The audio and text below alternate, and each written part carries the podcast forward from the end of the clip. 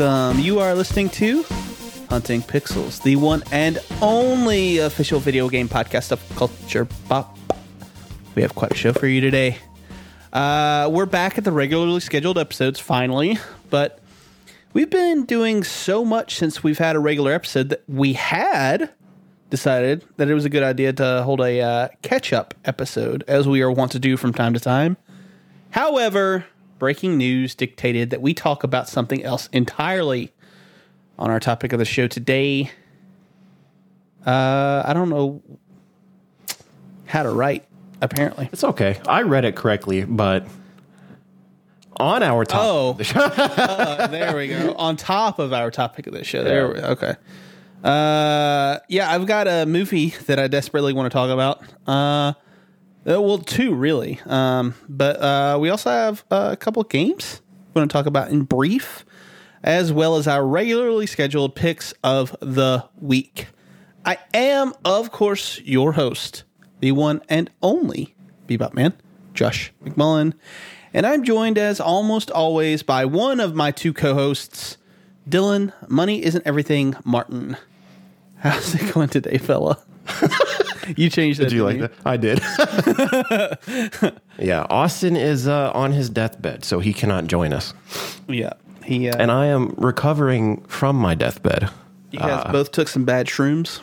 I wish. No, no, I don't wish that Did you they were them bad. from the. Netherlands, Uh, where the owl's from?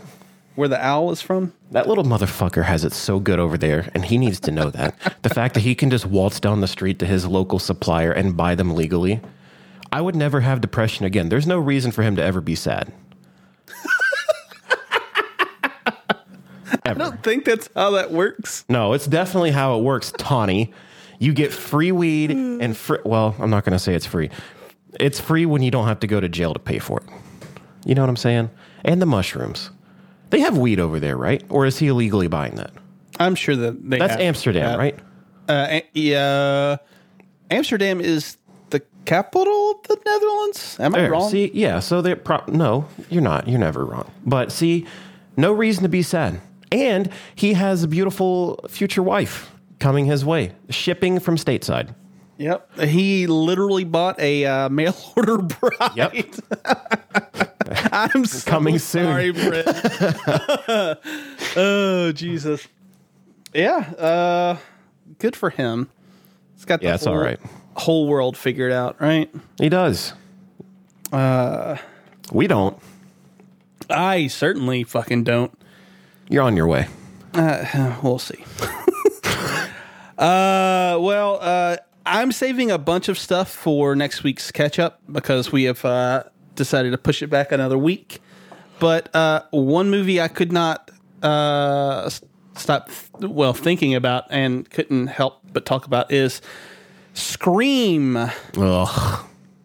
I'm joking. I'm joking. uh, Was it good? I want to know.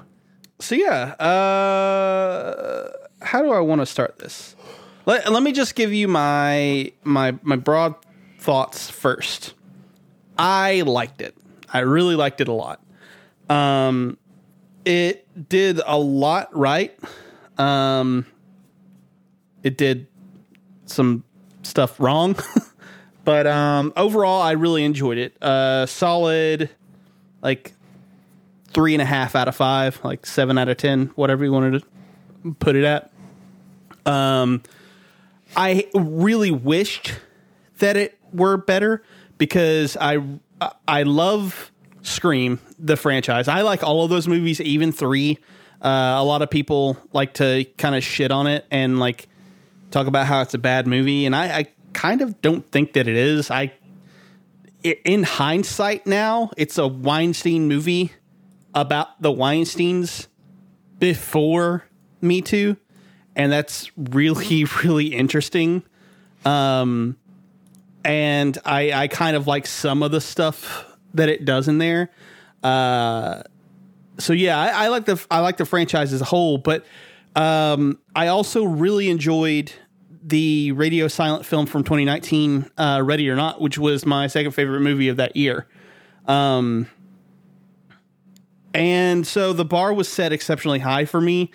Uh, even though I kind of, I really, I had seen the trailer, but I, I kind of went in with no expectations, or well, not not expectations. That's a ba- that's a bad way to phrase it because I definitely had expectations, but I, I almost went in blind. So my my expectations I felt were kind of um, like on board, uh, and so like I. It sucks that they weren't met, if that makes sense. Um,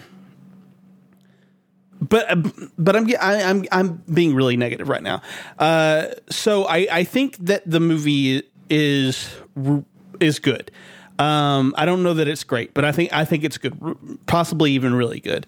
Um, but it has this thing where uh, you know how Scream is always taking on concepts and and uh, uh, sort of like lampooning them. Like uh, obviously, the first one is is taking on the slasher movies of the '80s. Like it, that, that's just what it's doing. Yeah. Two's kind of the sequels. Three, uh, three's a little bit weird because it tries to bring in trilogies, but trilogies don't really have their own sets of rules. So like it was a little weird, but then four was kind of like the whole remake situation. And this one is doing the uh it depends on what you want to call it, but it's the the legacy sequel. So it's like a remake that's also or, or not necessarily a remake, but it's like a reboot that is yeah. also a sequel. And it really tackles that in um some pretty pretty uh, uh I don't want to say what what's the word I'm looking for? Some pretty, uh, I, I, I, guess, angry ways. Like it, it really kind of takes a look at at that, and um, it also kind of takes a look at uh, horror as a whole and where it is right now. Like they make a lot of like really funny jabs at like people talking about elevated horror like hereditary and the babadook and, and shit like that and um like i I thought that was really funny, even though I really fucking like those movies. Uh, and I really liked almost everyone in this movie from not only a character standpoint, but from an acting standpoint. Like, I really think that Jack Quaid is just so ch- charismatic.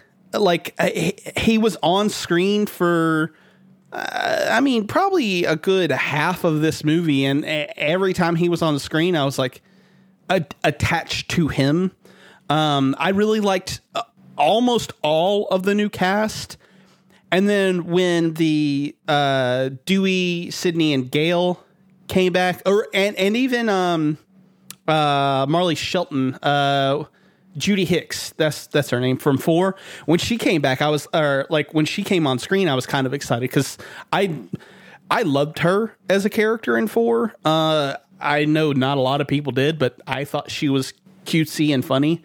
Um, it was really nice to see her back. But uh, I I really liked lots of this movie, including the like this is probably the most brutal Scream, and that's saying something because Scream has always been really violent. Uh, but like the kills in this movie are fucking gnarly. Like not not like Final Destination type uh or Friday the 13th sort of like over the top gnarly, but these are like very realistic like oh, holy fuck, this kind of makes me uncomfortable. Like unsettled or uh, not unsettling, but like um uh what's the word? Uh, I keep saying gnarly, but like brutal. I, I don't know. um that all said, yeah, it's very graphic. There's one there's one in particular that I won't ruin, but I was watching it the entire time and just being like, dude, how the fuck did they get away with this in a rated R movie? Like, oh shit, that says a lot. Yeah, like I, I thought 100% for sure that would have been a thing that they would have had to, and, and maybe they did have to cut it. But if it, uh, I don't want to say it felt mean spirited because that's not true, but it, it was like, it put its fucking balls on the table and was like, here, like I have something to say, sort of thing. Um, but but to get to that, right? Uh, I I kind of think that it does have something to say, but I think it's kind of like uh, executed poorly. Um, I, I think on the surface, what this movie really wants to get into is, I, I mean, it's it's it's there, like right in your fucking face, especially at the end, and it's it's toxic fandoms, uh, and it in a way to me I understand where they're coming from, but it's it felt more like an argument that is one of those things that's like uh, uh so d- don't look up, right? I don't know if you've seen it or not, but it's the Netflix movie that's uh, about a comet that's coming towards Earth and it's on a direct course for impact and it's going to destroy the planet. Everyone's going to fucking die, blah, blah, blah. And it's a stand-in for climate change. Like I mean that that's what it is. The movie is about climate change and it's trying to talk about like how we can avert disaster if we just like pay attention to what's going on and blah blah blah. And I get that, but the movie's kind of dog shit. Uh, oh, like fuck, man! I've been wanting to watch it. it. It's I I didn't think it was very good. I okay. don't think that any of the satire works. I don't think it's funny. Um, you might have just saved me. yeah, and it's also it's also very preachy. Like it, ah, I, yeah. I I get what you're trying to put across, but you're going about it the wrong way, sort of thing. Um, and people pointed that kind of stuff out, and fucking Adam McKay came out and was like, "Well, uh, you know, if you if you don't like my movie or whatever, you just don't understand it, or you don't agree oh. with like the positions." And like, I think that's such a fucking bullshit like deflection of criticism. That's like, almost I, pretentious. Yeah, yeah. Like I can understand what you're saying, and I can even agree with you, but I think your movie's shit. Like, you know. And I kind of think that this almost verges into that territory a little bit with what it's trying to say about toxic fandoms. Like, at a certain point, it's like, I understand that uh, to a point, there are people out there who take ownership of what's going on. Like, uh, for instance, Halloween for me, right? Like, unfortunately, I think I am uh, to a certain extent one of those people, especially with my like my love of the series. It's it's mine. You know what I mean? Like I, I like I kind of hold on to it that sort of way, and. I think that when I come at it with criticism, it's because I love that thing more so than I think that it's mine. And so when I feel like I have legitimate criticism. It bothers me when people like just say, "Oh, well, you're a toxic fan" or whatever, because I don't think that that's fair. Like 100% of the time, and I feel like that's how the the discourse is on Twitter and on the internet and all that shit. And I think that using that as the as your sort of quote unquote selling point for the movie really falls flat when you don't take the like uh, for for lack of a better thing like scream is it, the series as itself is kind of satire right? Like it's kind of poking fun at like the tropes of horror movies right? Like the like the first one in particular skewering slasher movies of the 80s right but at the same time it's doing those same exact things and and kind of like showing you why they worked in the first place. Like good satire I think shows you both sides of the argument and like lampoons the stuff that it should lampoon. If that makes sense. And I don't think that this one does that. I think that this one kind of is like, yeah, toxic fandoms and and requels and blah blah blah. But then it just kind of like goes back into those things without ever commenting on like, yeah, this is why this works, sort of thing, or or anything remotely close to that. And that really bothered me. Um, I also really, really hated the lead actress. I thought she was fucking terrible. I uh, have heard defenses of her, and I've seen defenses of her on Twitter, and that's fine if you think she was good. But the entire time she was on screen, I ch- I just kept being like, I want to get to someone else. I don't care what's going on with her at all. So that's one of my. I, I don't even know who she is. Uh, like I, I know that she's been in you know stuff like Insidious and Iron Man three, but or whatever. But I don't know who she is. Like I haven't. Oh no, not even not even her. Not Oh, not even her. there's another Uh, yeah, you're talking about Jenna Ortega, Yeah. who I, I actually really like. I thought she was fantastic. who who's the I'm primary? trying- let me see. And first off, while we're just talking about actors and actresses in this, I had no idea Dennis Quaid had a son. And then you said Jack Quaid, and I was like, wait, what? I went and looked. He is a fucking spitting image of his father. yeah, it's fucking weird. That's crazy.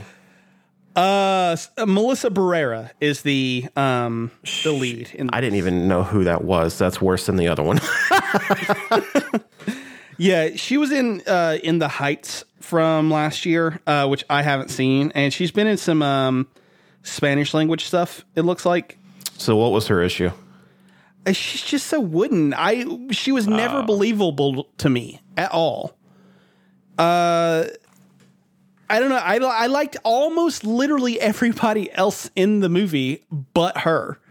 She just didn't seem like believable to me at all. Um, I also kind of felt like the characters were a little bit predictable, or well, not not the characters, the killers. I kind of knew about mm, maybe 30 minutes into this movie, maybe even less, who the killers were. Uh, and and when you're, sucks.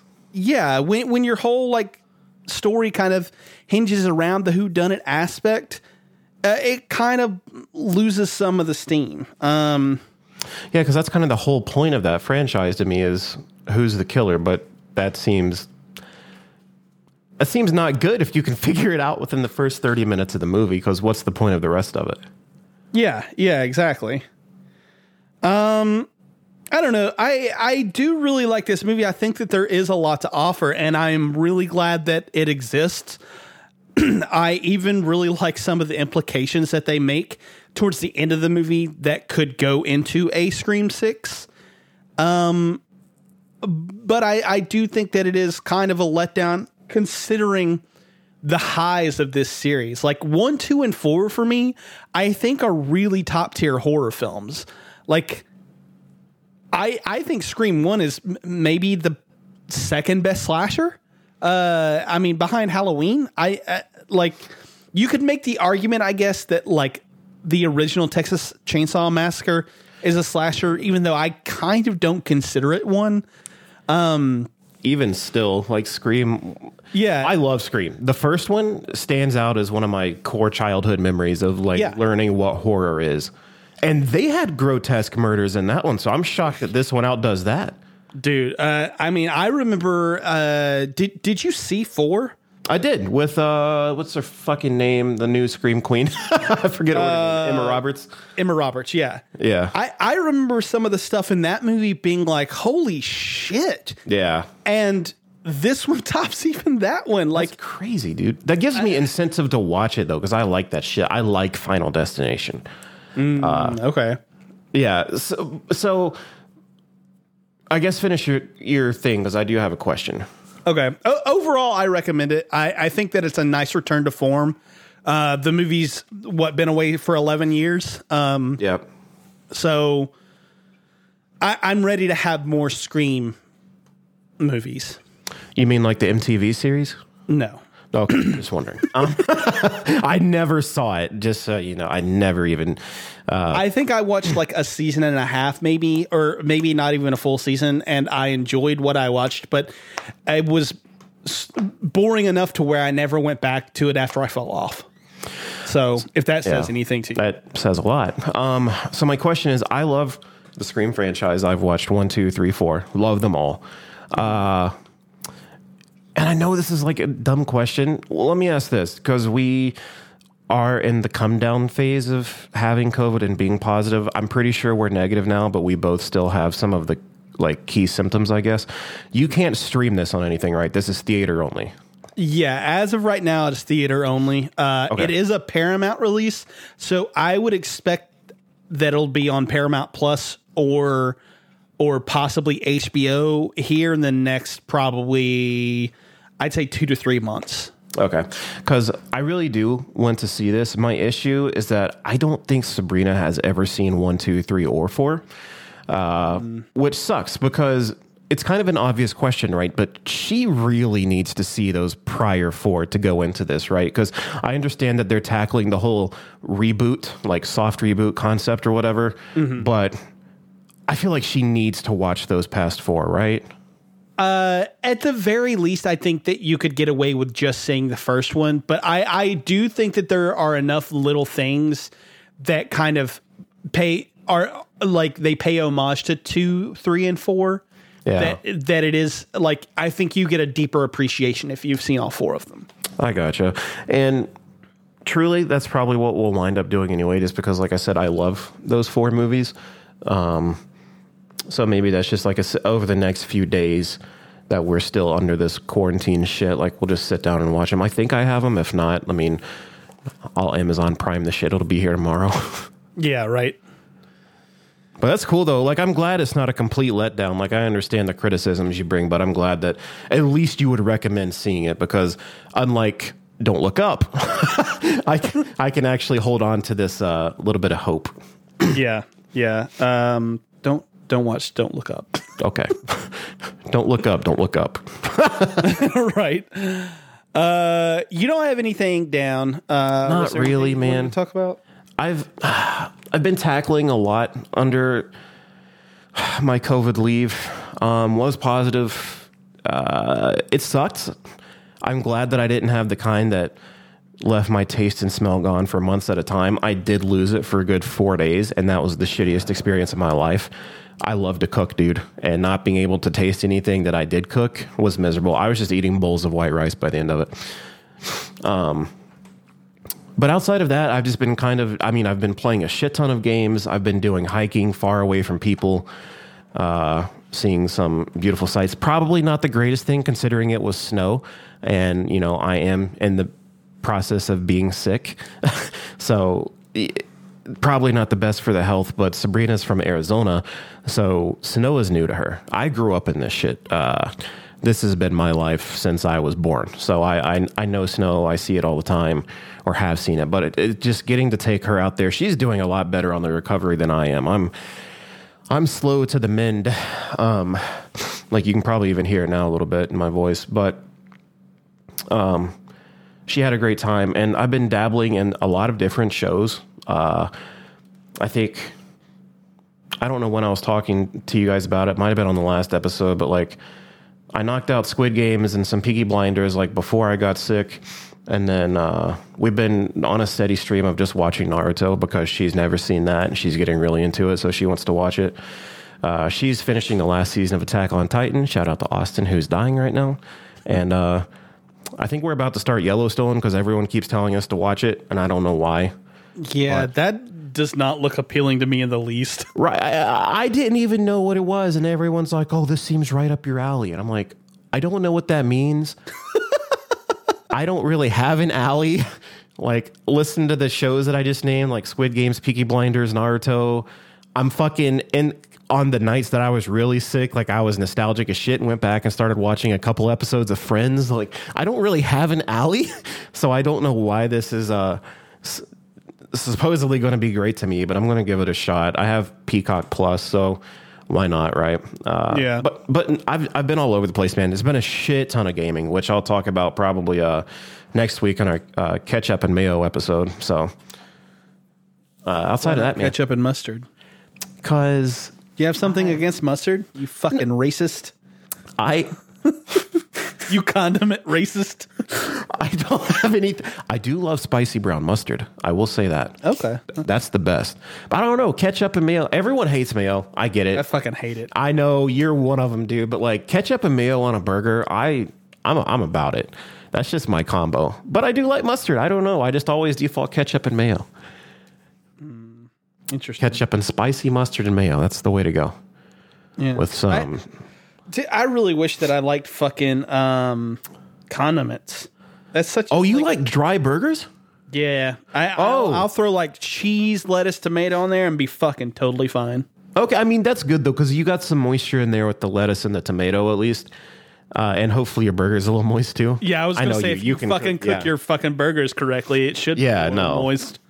Uh, which is how it should be done. Um, I don't know. I think I just grew up with it and I became accustomed to it. I don't really do. If I have tomato on a burger, I'm not putting ketchup on it. For real. Uh, I'll throw some mayo on there and mustard just because I don't know. I'm a condiment king, I guess. I don't. I just. It's good. So, did you grow up the other way? Did you grow up without the two or three? Uh, well, uh, I just never liked them uh, for whatever reason. Like, w- Yeah. whenever I was like young and we would have like cookouts and stuff, they'd be like, "What all do you want on your burger?" I'm just like, "Just give me the fucking meat and cheese, bro." I wondered if it was like your parents didn't like it, so you didn't like it, type of thing. Oh no, they it. love that shit. Yeah, slather it on there. You're from Georgia, right? Yeah. How do you like your hot dog? Uh, honestly, I usually just do ketchup. Ketchup? Oh, at least you throw something. If you would have said bread and fucking, uh, I meat, can't I would do have been- that, man. Uh, Yeah, you like like all the stuff, like all the fixins, like relish and coleslaw and all that stuff. Uh, no, not really. Oh yeah, you must hate coleslaw if you hate mayo. Yeah, I fucking hate coleslaw. Coleslaw's so fucking gross, dude. Oh man, but no, no, I that's that's about it for my uh, week of events. I didn't record with you guys last week. Shout out Justin for stepping in while I was literally dying. I think that night's the night that I told you guys I had a fever. I don't know, but I think it was, yeah. yeah, it just it hit me like a freight train, dude. And even now, uh, like today, I was fine. We took the garbage out, but just yesterday, like I took five steps and I was like, I was like breathing hard. You know, I was fucking like, and it's not because I'm fat. It's because I had COVID. I'm a pretty stamina filled guy. Like I'll, I'll hike a mountain with you, but all of a sudden, just feels like there's a truck on my chest, man. It was a wild ride. I don't don't recommend getting COVID unless you just want time off work, and even then, it's not worth it. Don't recommend. Yeah, Oh boy. All right. Well, we got some pretty substantial shit to talk about. we do have some pretty substantial shit to talk about, but before we do, I want to talk about the last duel. Oh, I didn't know you had two things on there. I did. My bad, dude. I just jumped the gun. Cut that out. That didn't happen. No, I'm going to leave No, it in because I that's think great. it's funny. That's awkward. what the fuck is the last duel? So, oh well, good good for you for not knowing what the fuck this movie is. Is this is this Andrew Garfield's movie? Uh, no, this is the uh, the Ridley Scott historical drama about uh, literally the last uh, duel uh, or last like trial by combat uh, in medieval France. What the hell Um, did Andrew Garfield just act in? He was in uh, Tick Tick Boom, Maybe that was it. the that- musical. Oh, yeah, okay. That seems right. I don't know if that's right. No, this was the movie that uh, that Ridley Scott kind of got in trouble f- uh, for saying uh, that millennials didn't want to watch The Last Duel and they were too addicted to their cell phones, and we had like a whole breakdown about it in the fucking uh, in the Discord. Who the hell is Ridley Scott? I'm joking. I, I, just, Oh my I, god, I just wanted to get your ears a little hot right boy, they they did get kind of hot. I was about to fucking come through the microphone and punch you in your mouth. Right. Yeah, he's the guy that directed Predator. I hate you so so, uh, yeah, no, something that during that conversation that Gilbisi did point out, and I think is 100% correct.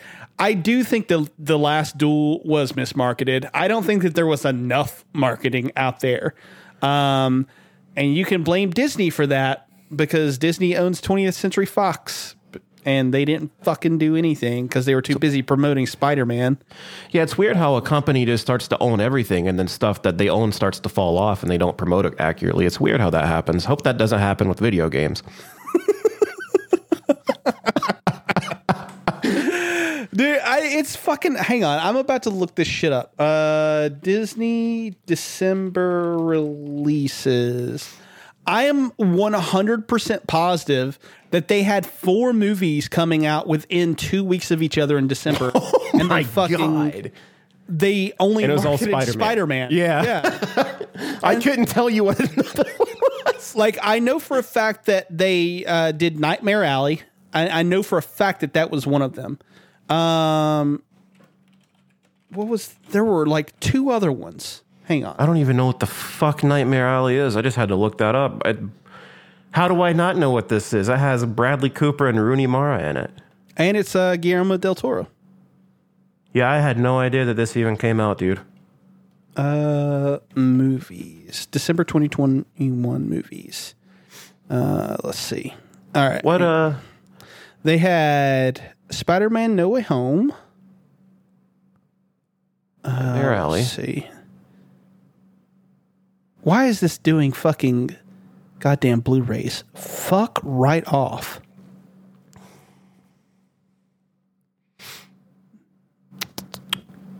I feel like this is going on way too long. Yeah, the good news is, is you can cut it all out, but will you? Uh, probably not. Sorry, guys. I tried. Where the f- what am I looking at here? Why is this all Did you type in Disney 2021 releases? uh no, I, I started to and then I did not. Because that's just going to give you some. You know, I mean, I'll see what comes up when I type it in. S- Studio it'll searchlight. Oh, Uh Encanto maybe? Was that another one? holy shit! Encanto came out in November, but Okay. Wait, I don't know if this is including Blu-ray or not, but I'll just name out the four that I see in December. Diary of a Wimpy Kid, West. Nope, that's not good because this doesn't have Spider-Man on there. Okay. Yeah, I, I I'd have to fucking like do a little bit more research than I'm doing right now. and I don't want to fucking do that. But anyway, the point is is that Disney just didn't fucking do anything um to promote anything other than Spider-Man and it's fucking frustrating. Uh and they didn't do any promotion for um The Last Duel either, which, you know, fuck you. Yeah, again, I didn't even know what it was. Yeah. So, uh, but yeah, so it's. But a you watched it?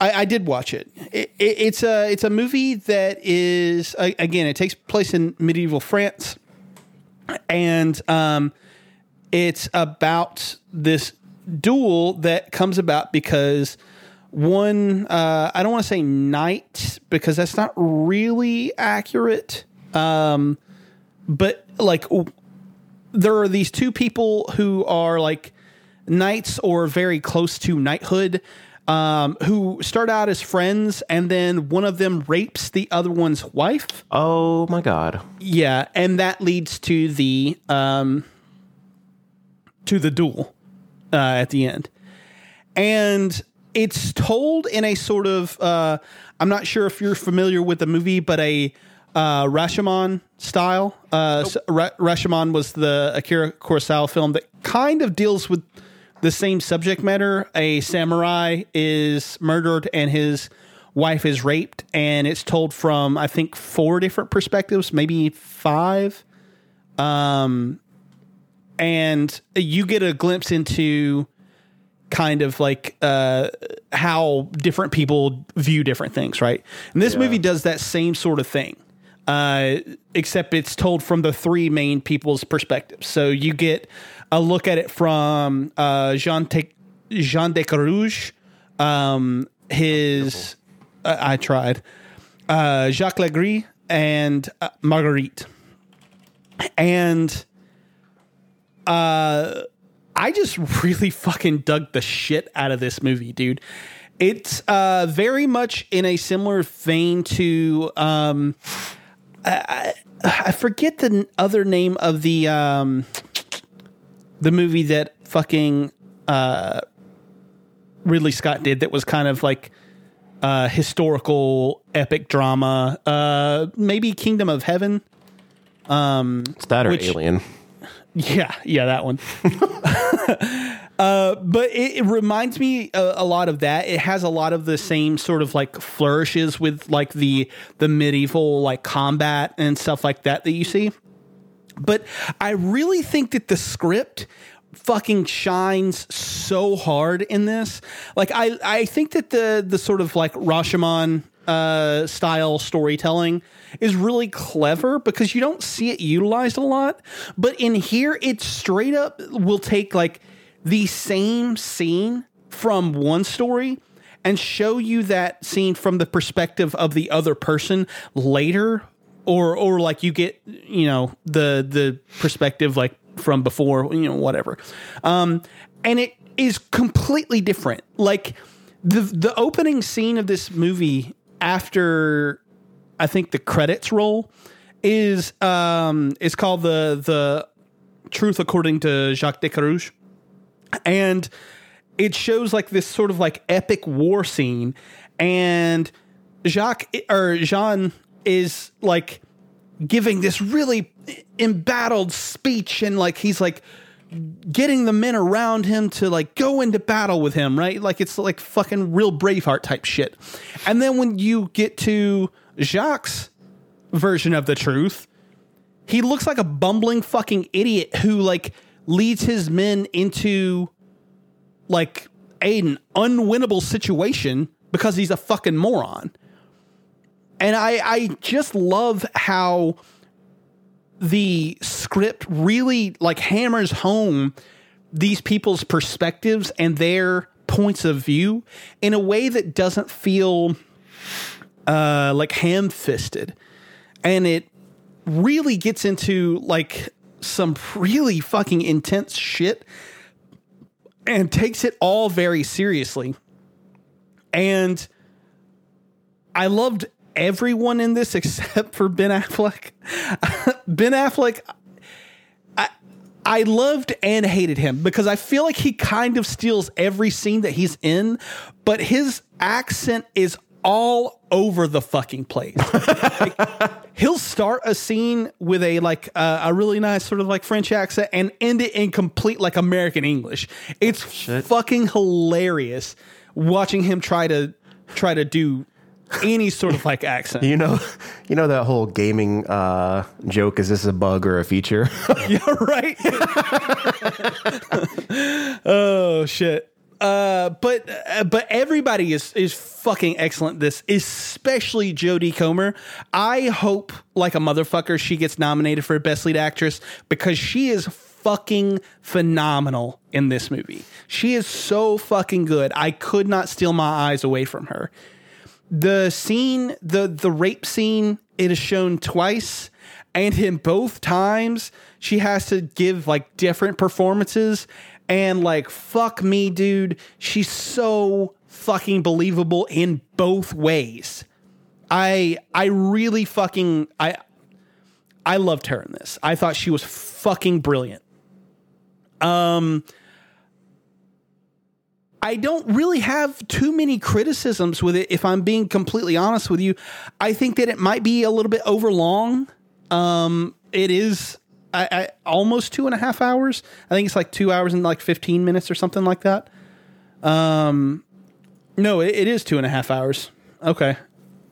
Well, I don't know. It it feels a little bit long, but I I really kind of loved it. I think it's one of the best movies of the year. It made it into my top ten. Uh, I think it's sitting at number nine on my top ten for the year. Um, I think it's excellent. I I really do think that like the only knock against it is that it wasn't fucking marketed properly. I I really think that if more people were like it just came to HBO and I'm hoping like fuck that more people watch it now because it really is like just stellar. It's a really really good movie. Yeah, and that's where I'd seen it. Uh, I have seen it when I was browsing because, like I said, I've been watching just whenever I was sick or I was drunk. I was watching Friends for you know whatever reason, but that's on HBO Max, and I've seen this there. Uh, so I I did recognize the name. I just had my facts wrong. Like I had no idea how I got Andrew Garfield out of this shit. That's cool though. Like I just added it to my uh to my list. Yeah, it's uh, it's worth it, man. And now we have some shit to talk about. Now we have some shit to talk about. Uh, I completely forgot to really, um, I guess, uh, write in this main entrance. Uh, so I'm just going to tell you guys, you know, like we stated up front, uh, we weren't prepared for the absolute mammoth news that hit us this week. Was uh, that- yesterday specifically? Was that a World of Warcraft reference? Uh, it was not. That was great though. Come on. Do you see what you did there? I, I don't actually. Oh, because the classic Burning Crusade line was "You are not prepared," and then you just hit me with that, and I was like, "Wow, that was a great segue, Josh." Damn. I know. I I wish I played WoW enough to get that reference. Do you want to redo this and we can pretend like you did? yeah. yeah. we were not prepared, Dylan. what? Oh boy. But uh but yeah. So yesterday Microsoft hit us with that announcement that um they bought Activision Blizzard Out of fucking nowhere. Out of fucking nowhere. Literally out of nowhere. Uh the deal is said to be worth roughly 68.7 million or 69 Billion. billion billion. I said million, didn't I? Yeah. let's, let's take that number into consideration. How many zeros that is? Yeah, that's a lot of fucking zeros. Uh, yeah, this news is fucking huge, and we're going to talk about it. Obviously, um, I think my first uh question to you is um. How, when you heard this, how, how did it make you feel? Like, wh- were you excited? Were you, like, uh, I don't know. I'm not gonna lie to you. It was a mixed bag initially. So the the way I found out about it was Austin sent a picture to us in our group chat, and I was like, "What is this? It can't be real." So the first place I went for all of my credible information was Reddit, uh, and then the top post there was the same thing, and it linked to I forget who wrote the article, but I'm not gonna lie, dude, my stomach dropped. Um, not in a good way. It's like that is a shit ton of money. Like we, you, we made this whole episode about how them buying Bethesda was the biggest thing ever. Um, or so- sorry, ZeniMax. Uh, they bought ZeniMax, and it was the biggest thing ever. And it was a fraction of what they spent for this company. And I know that it's not really a key point to talk about how much they spent for it, but it is when they bought Activision Blizzard and I don't think it's a good thing for them to just keep they're not trying. uh, I don't it's it's hard for me to put this into words. I'm going to be honest with you because I don't think they should be spending money to acquire. So this is a two-sided thing. I do have goods and bads to this later. I do want to say that. I don't want to make it sound like I'm completely negative on this topic. I do want to talk about the the downsides to it, but there are some silver linings, and I'll talk about it in a little bit and pose a question to you. Uh, but they are not investing enough into their first party titles, and instead they just keep dropping massive amounts of money to acquire studios to I'm not going to say necessarily do the work for them. That's not what I want to say at all with this. But I don't feel like there's enough first like everyone keeps, you know, saying, "Well, what's Sony going to do?" Sony has a lot of fantastic uh, developers in their roster that are making one of a kind games. I cannot say that for Xbox. Um, and that's that's one side of it. And then you look at it and it's like Microsoft is buying a lot of shit. Um, I know we were just talking about it in a joking manner a few minutes ago with Disney, but when you look at what they have done, they have so much under their belt that stuff does get overlooked. Like I hadn't heard of The Last Duel, and it's one of their movies, even though it was who did you say 20th century or Paramount? Yeah. Or which one was it? 20th century. So, um, when does that start happening with Microsoft? There's a lot of questions that I- I have. Um, I don't feel good about this. So, in in the way of what it looks like for the future of gaming, now, as a fan of some Blizzard games, I have a little bit of redeemed hope. And for the company itself, for what they're suffering right now, I have a little bit of redeemed hope. But this puts us in a fickle situation to me. Uh, I'm very worried because that's if they can do this. I mean, what's next for them? Like, truly, I know it's a joke, but do they buy EA? Is that even allowed? I mean, I, Well, they, I, they would be the next uh, the next highest one, right? Like they Yeah. are. Um, It has to be. I think we were talking about that earlier. I think Justin said they were valued at 30 billion, yeah, if I'm not mistaken. Um, and then you look at things like like Take Two uh, is also one that we're talking about, and Ubisoft. It's it's if they buy those very last few major publishers, developers, whatever you want to say, that's and there's nothing stopping them. That's the scary part. That's what really opened my eyes with this acquisition. Nothing can stop them from doing that. Uh, the only thing that would stop them is if something bigger came along that did it, like Sony themselves, or even you know throw the possibility of something outlandish, like imagine Amazon doing something. Uh, I don't know, but I didn't feel good about it, man. I know that was a very long-winded uh, answer to what you asked, but there's just a lot to unbox with this. Uh, how did you feel? Because I don't think you're uh, on the hopeful wagon either, really. yeah, no, not at all. Uh, my my first thought was, holy shit, we were just talking about this because we, uh, I think it was like, uh, what, like three or four days ago, we were talking about how Xbox could conceivably bump up their Game Pass numbers and one of us, I don't remember who it was, said something along the lines of, well, th- they're going to be hard pressed to do so unless they can get casual people on board with titles like Call of Duty. And I'm pretty sure all of us said, well, and that's not going to happen. Yeah, no, but it, and then it was like uh, we blinked. yeah. God, could you imagine in the prediction episode, someone said Microsoft makes an even bigger bigger purchase this year than they did last year? Fuck, man. I would have shit my pants had that happened before January ended. Right? like, holy fuck.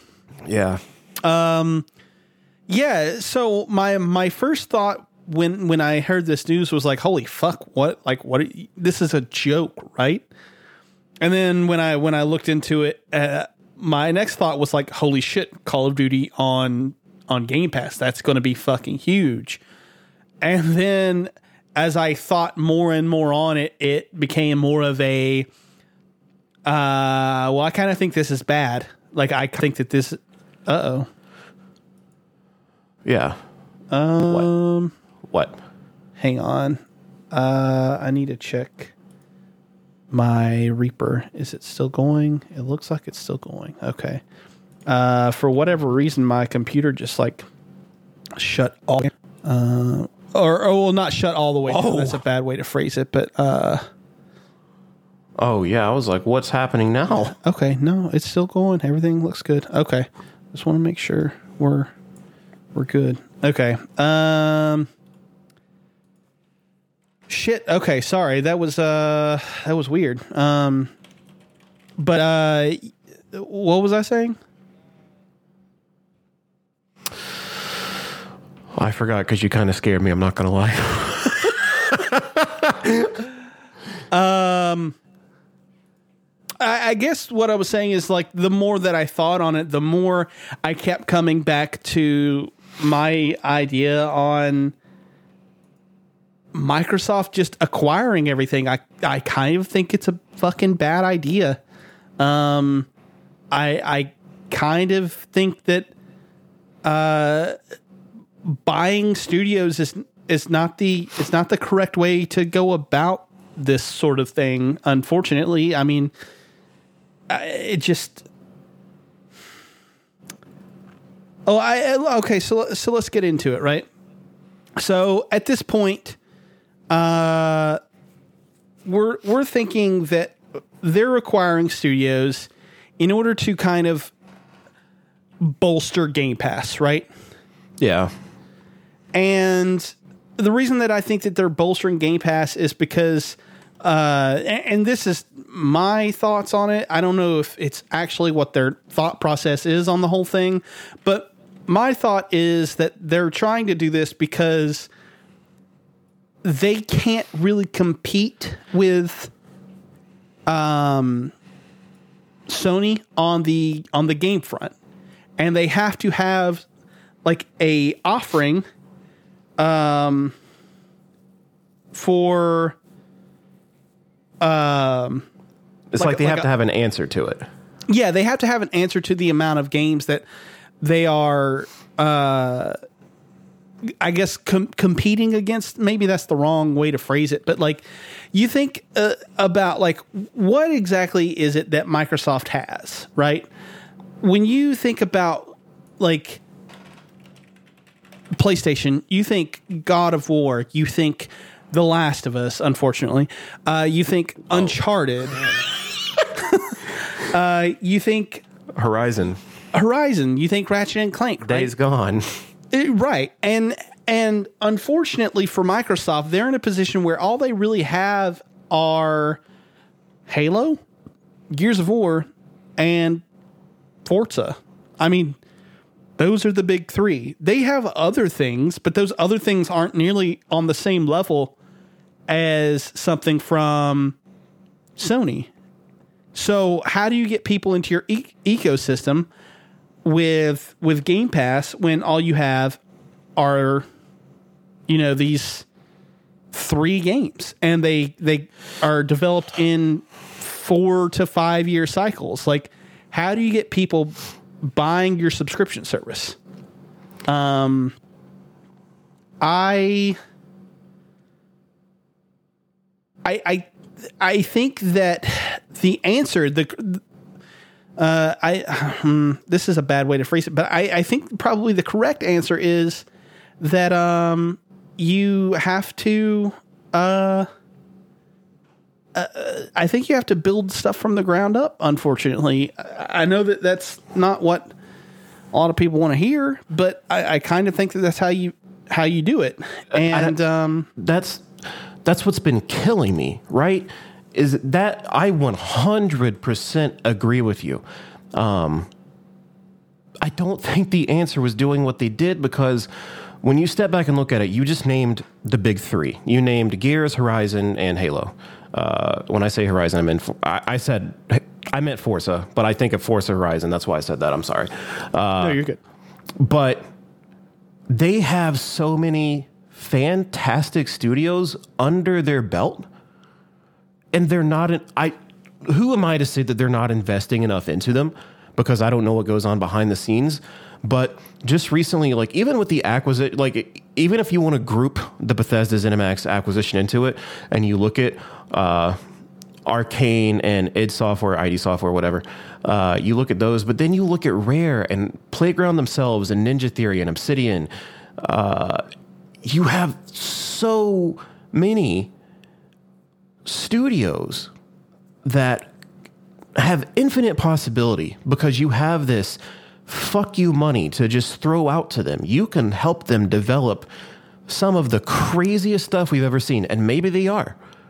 But the impatience of just going out and saying, I don't know why they did it. I don't have any clue. But when I'm looking from the outside in, I 100% agree with you that it should have been ground up studios, stuff that they already own. Make a new studio. You know, that's, I think we were actually joking about it sometime recently, within the past few months, that will Xbox announce a new uh, ground up studio. Maybe that was your prediction last year. Was that correct? Yeah, that was my prediction for last year. And uh, fuck, now I wish they would have instead of doing this. Uh, they just have so many great developers um, inside of their roster already, and I don't feel like enough is coming from them. Uh, I'm not going to say that they're not being supported because I know they are, but and it's not even like a lack of faith on their part. it's just I don't I don't it's like what you were just saying with the last duel in my eyes. I don't see enough advertising for them or enough uh, tur- turnaround, like enough of a product for us to see. Instead, we're just going to go and we're going to fucking buy the world, right? It started with Mojang, and then it went to ZeniMax. Now it's Activision Blizzard. Like, what's next? And I mean, it's really disheartening. I'm not going to lie, just to sit and think about because I, f- I feel like not a lot of their first party studios are getting the recognition or love that they deserve. Yeah, yeah, I I think I 100% agree with you. Um, where I think I am starting to get, I, I think a little bit annoyed is the fact that uh, they're using their money to buy more or less established IP. Like they're not they're not going out to um create like buy studios that are able to create new stuff. They're going out to buy stuff that is already owned. And I think part of the problem with that is when you look at what really it comes down to is exclusivity, right? Like and I think that if you kind of take this away from uh f- from like PlayStation players or or what have you, I think that you end up uh unfortunately um kind of fucking a whole bunch of people out of stuff that they have already enjoyed uh, to to a degree, right?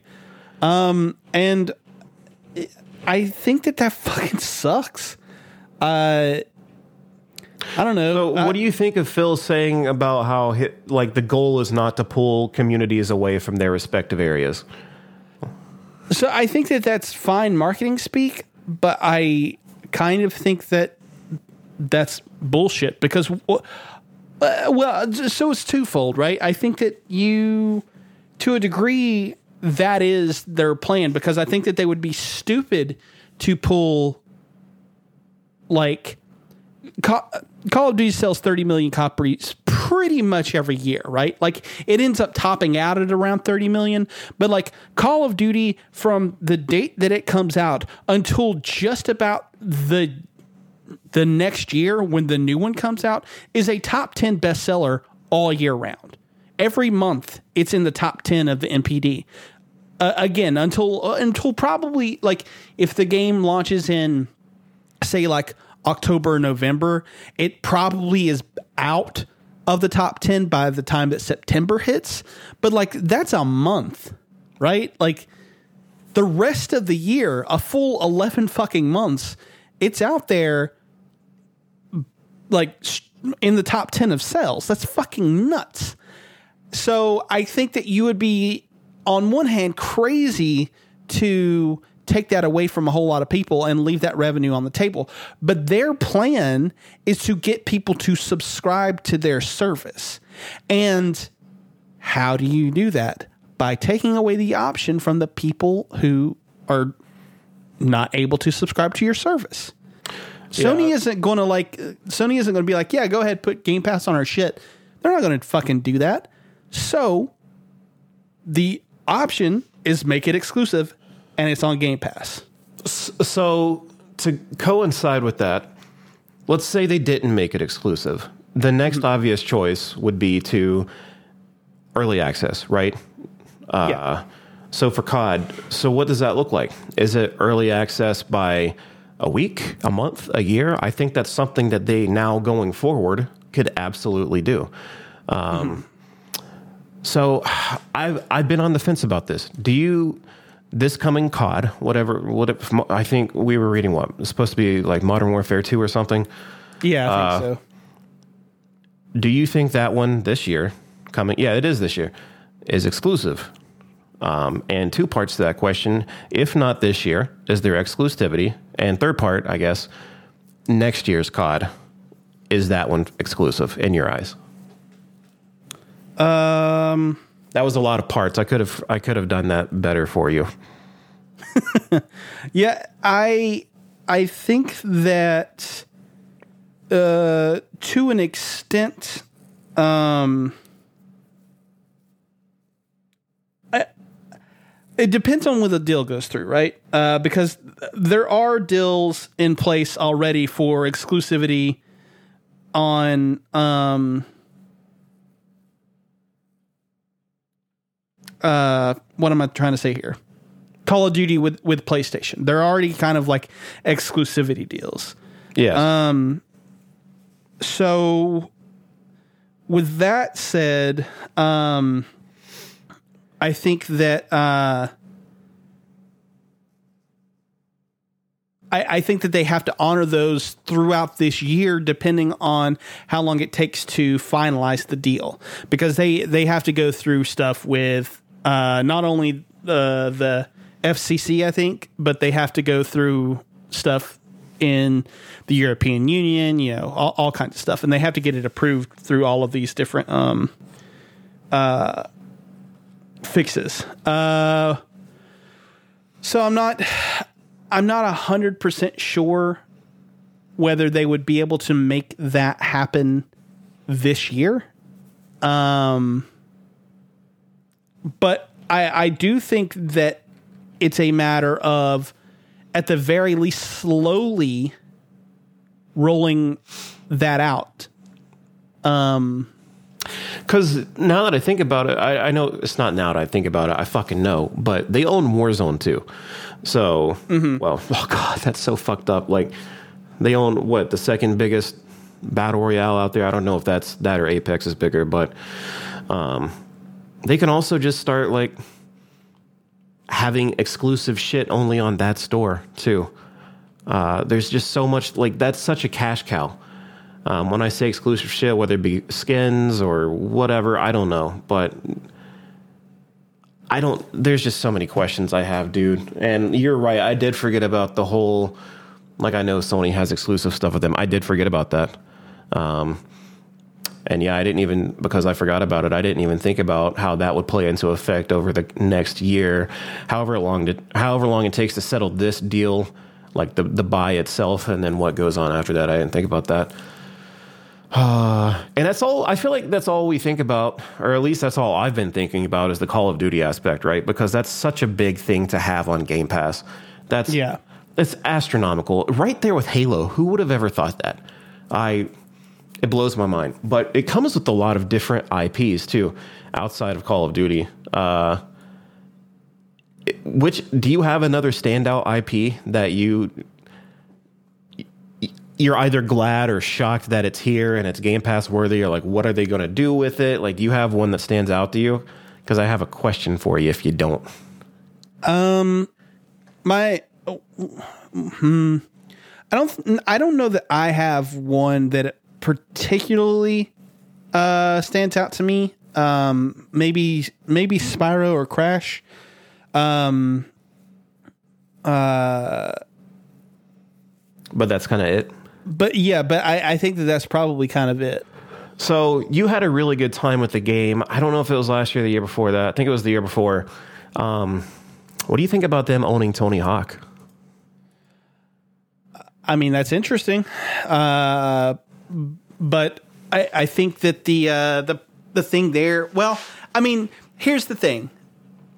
Now that they own this stuff, they can actually put it out again. I think Activision had gone all in on Call of Duty. They had pulled um who who was it uh Vicarious Visions that did the Tony Hawk reboot? Yeah. Um, and they pulled them to work on what was it was it the Diablo 2 remaster or or it was something. Um anyway and they uh they had pulled like almost all of their other support studios like Toys for Bob and and all Yeah. that stuff. They had pulled those to work on Call of Duty. I think under Microsoft they have enough money and um support going on to where they could um um I'm blanking on my words right now. they could have like toys from for Bob pull off of that. They have enough resources to let Call of Duty be developed by, you know, um, what the hell, uh, Treyarch and Yeah, uh, Sledgehammer and uh, Sledge- Infinity Ward. yeah, yeah, they have enough resources to let them go and do their thing on their own. And that's Um, that's that was my whole thing is that these companies that just kept getting pulled to do other Call of Duty shit can now be free, right?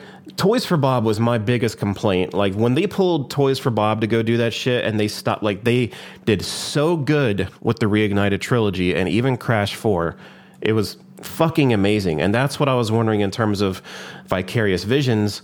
Um, I just think that there's so much possibility now that hopefully they have the freedom to go be the developer that they wanted to be and not just be a Call of Duty support studio. So Tony Hawk to me is another big franchise that's like I'm not going to say it's under underlooked. I don't think that's true. I think a lot of people truly do love it, but it's a franchise that it really hit a wall later in its life. But it's like now the desire for it's there. The desire for like EA making a Skate 4 is there uh, hugely. That's just something that I think a lot of people have wanted for a long time.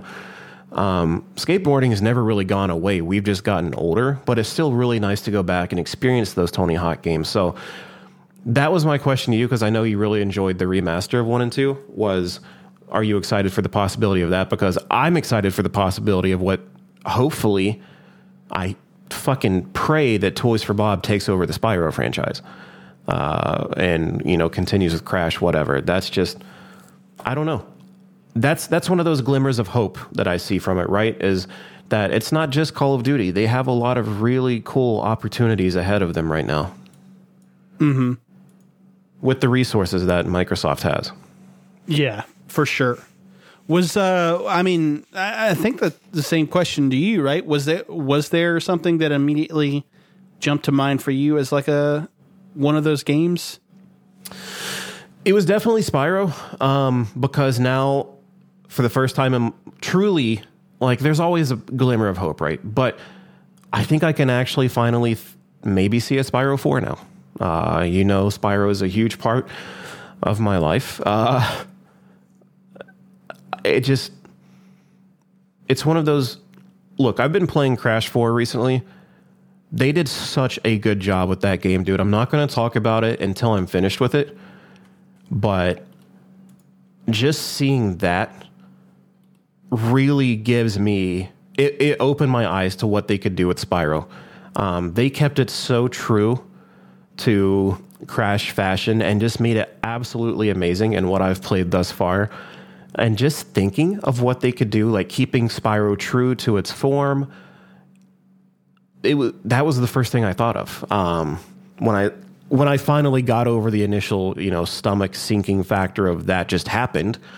I was like, well, let's think of some good that came of it. So Spyro was one of them, but then. Uh, so it's one that we've kind of touched on here and there. Um, we were joking about it in the group chat, but World of Warcraft going to Game Pass is a very real opportunity for the game to have a new player base, um, a stronger player base, just like the old days. And I'm hoping that with the right resources, maybe we can refocus on how WoW should be going forward in the coming expansions. Dude, wou- wouldn't it be some shit if they just shut it down? Oh my god, I didn't even think of that. That's not going to happen. It's fine. It's it's it's just something that it's another possibility that I was like, wow, that's kind of cool. And then we were talking about it. I don't see it happening, but we were talking about World of Warcraft on consoles because we see the capabilities with ESO or Final Fantasy 14, and it's something that I completely downplayed at first. I was like, oh no, it's not going to happen. But then, you know, you were kind of saying how the the keybinds have worked for Final Fantasy 14 with World of Warcraft. When I think of like high tier raid content, I think of fucking dozens of keys are needed, uh, or just macros or stuff like that. But I don't know how that would really work with WoW. But it's there. It's a possibility. Anything to increase the player base, I think, is fantastic. Just to give players a shot at experiencing it. I know it's not for you, and it's most certainly not for everyone, but I think it's a story that's really good and should be enjoyed. Uh, so now that Blizzard has the resources backing them, hopefully, to get back on track to where the game should be. Um, and maybe opening up to Game Pass will give you know players extra incentive to try it. I that's just another one, dude. There's there's game studios that I'm glad have another shot, if that makes sense. Uh, Overwatch. I mean, it just keeps going because I'm a, I'm not an Activision fan. I'm a Blizzard fan. Um, and we were talking in the Discord the other day about how does this open up a possibility for maybe not having an Overwatch 2 and it just going straight to updates? Like there there there was a lot of possibility and hopes that I started having after all of this uh, happened and after I got over the initial kind of mm, bitterness I had towards the acquisition in the first place. I was like, well, let me think of some highlights, and that was it.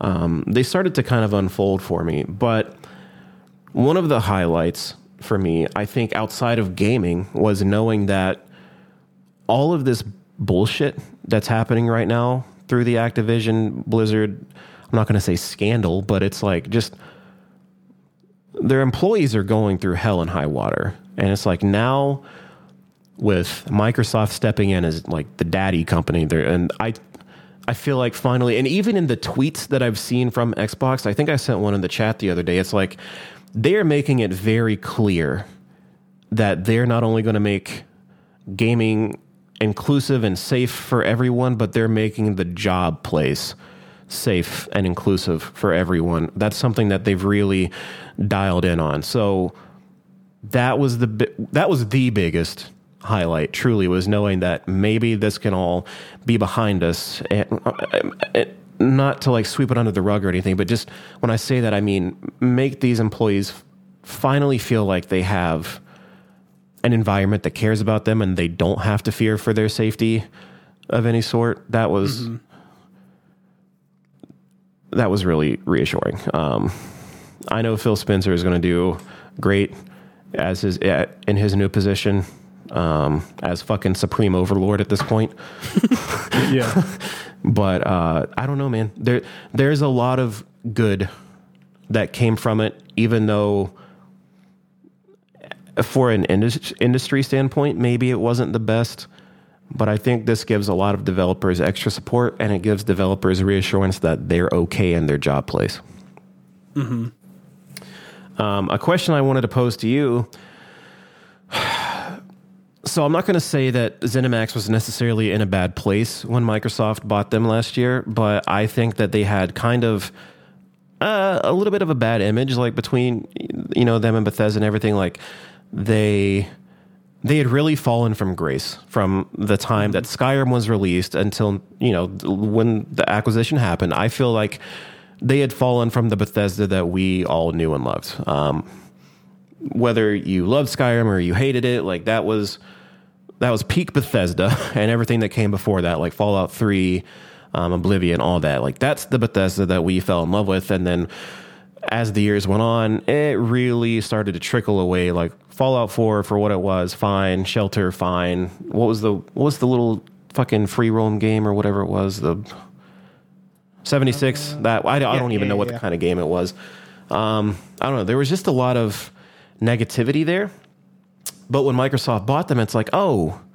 maybe there's hope now like uh, like the studios will have the backing and the support that they need um, and then fast forward let's, let's just skip past that but let's go to activision blizzard now activision blizzard has been in a very shitty place in terms of personnel and just degradation of some of the games that we knew and love. Overwatch being one of them. Call of Duty has sucked ass for who knows how long. Um, it's been in a bad spot. So, do you feel like Microsoft is throwing these companies life jackets and like it's like, here, let us buy you and help you? Um, uh, I mean, maybe to an extent, uh, that's the case.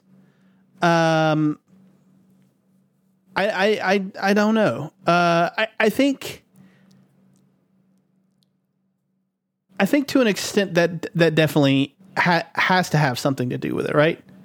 Um, but I don't know that that's. Uh, necessarily the case because I, I do think that even though Bethesda definitely was in a position that was worse than ideal, I think that you could make the argument that they they didn't need to be bought. I, I think you could make the argument that they were in a in a well off enough position to where they didn't necessarily need Microsoft to come in, but Microsoft gave them such a big number that they were like, okay, yeah, we'll we'll, we'll take that. Um, I think I look at this as more of a we need to fill out our portfolio for Game Pass type thing. Yeah, so Because- it's all about monetization. yeah, yeah. And when you something that that uh um Justin has brought up almost continuously in the Discord uh is that uh there is um s- something to be said about um uh mobile like how how much mobile uh, comes into play here because when you think about like where we're at in terms of um, like mo- monetization, right? Like when when we start thinking about all the things that um, game companies are looking for and and stuff of that nature you really start getting into they're trying to make money and what's making money right now. Free to play uh, m- uh, microtransaction heavy like mobile games or Fortnite clones or or what have you. And Microsoft didn't have one of those but now they have Call of Duty Mobile which is apparently incredibly popular in China something that I was unaware of. Yeah. Uh, and King, who is the Candy Crush manufacturer, or not manufacturers, developers. Um, and I, I think they make some other stuff too, but like Candy Crush is fucking huge with a ton of people still. Uh, and when you think about what they're offering with like Call of Duty being monetizable, obviously, you know, skin packs and battle passes and shit like that and then you you look at their foray into the mobile now it becomes i think a lot more clear that what they're after is building out a portfolio that will get them a lot of money in in the end. Um yeah i'm that's where i'm at with it. I don't know that it's necessarily them looking to get um so like instead of it, floundering people right. So instead of it being like a here, we're throwing you a life vest, come aboard, you're going to be okay. It's like instead they're throwing a harpoon at an already dying whale, and they're like, give me your resources. yeah, yeah, kind of. That that's probably a good way to look. it's They're they're, uh, they're thinking to themselves, "Well, we don't have life jackets, but there is this whale over here, who's Right. So let's ride on it." Right? uh, no, it's just one of those things where you know I kind of hope for the good in a company. Uh, I do think Phil Spencer is a fantastic CEO. I think. Oh, yeah. I think he is probably the best to do it. Um, and there's a part of me that still thinks at the end of the day, it's like maybe they didn't buy them to help them, but now that they have them, they're going to help them, type of thing, uh, which I feel like is it is not by any means equally respectable, but it's still respectable that I think they're about to sincerely like buckle down and take out the trash when it comes to all the shit that's been going on over there. And fuck you, Bobby Kotick. I just needed to say that one time in this episode. Yeah. uh, well, so let me ask you this because I think, um, I think this raises uh, or is a question that is is raised. Is what do you think the implications of this are for other publishers? Like, do you think with with Microsoft buying as much stuff as they are buying, do you think that Sony and Nintendo have to respond? And if they if they do have to respond, right? Uh, uh, who? Like, how do you uh, like? How do you combat something like this?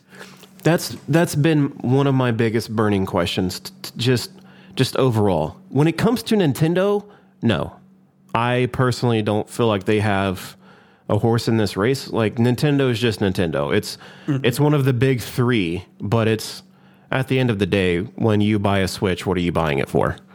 Uh, You're buying it for Mario, Zelda, Pokemon, Animal Crossing, Metroid, um, and it can be argued that yeah, you do have people like even Sabrina right now is playing Skyrim on the Switch. Uh, you know, Austin's playing Hades. Um, actually, I think he's playing Hades on the Xbox, but whatever. You know, there, there's there's definitely third party games on there, but for the most part, Nintendo Switch owners are buying it for Nintendo products. I would argue, uh, and I don't feel like they're threatened. But when it comes to Sony, that's been the side that I've really had to sit and think about. Um, I said it earlier, but I think that Sony has a lot of great. It has what Microsoft doesn't. It has the first party titles.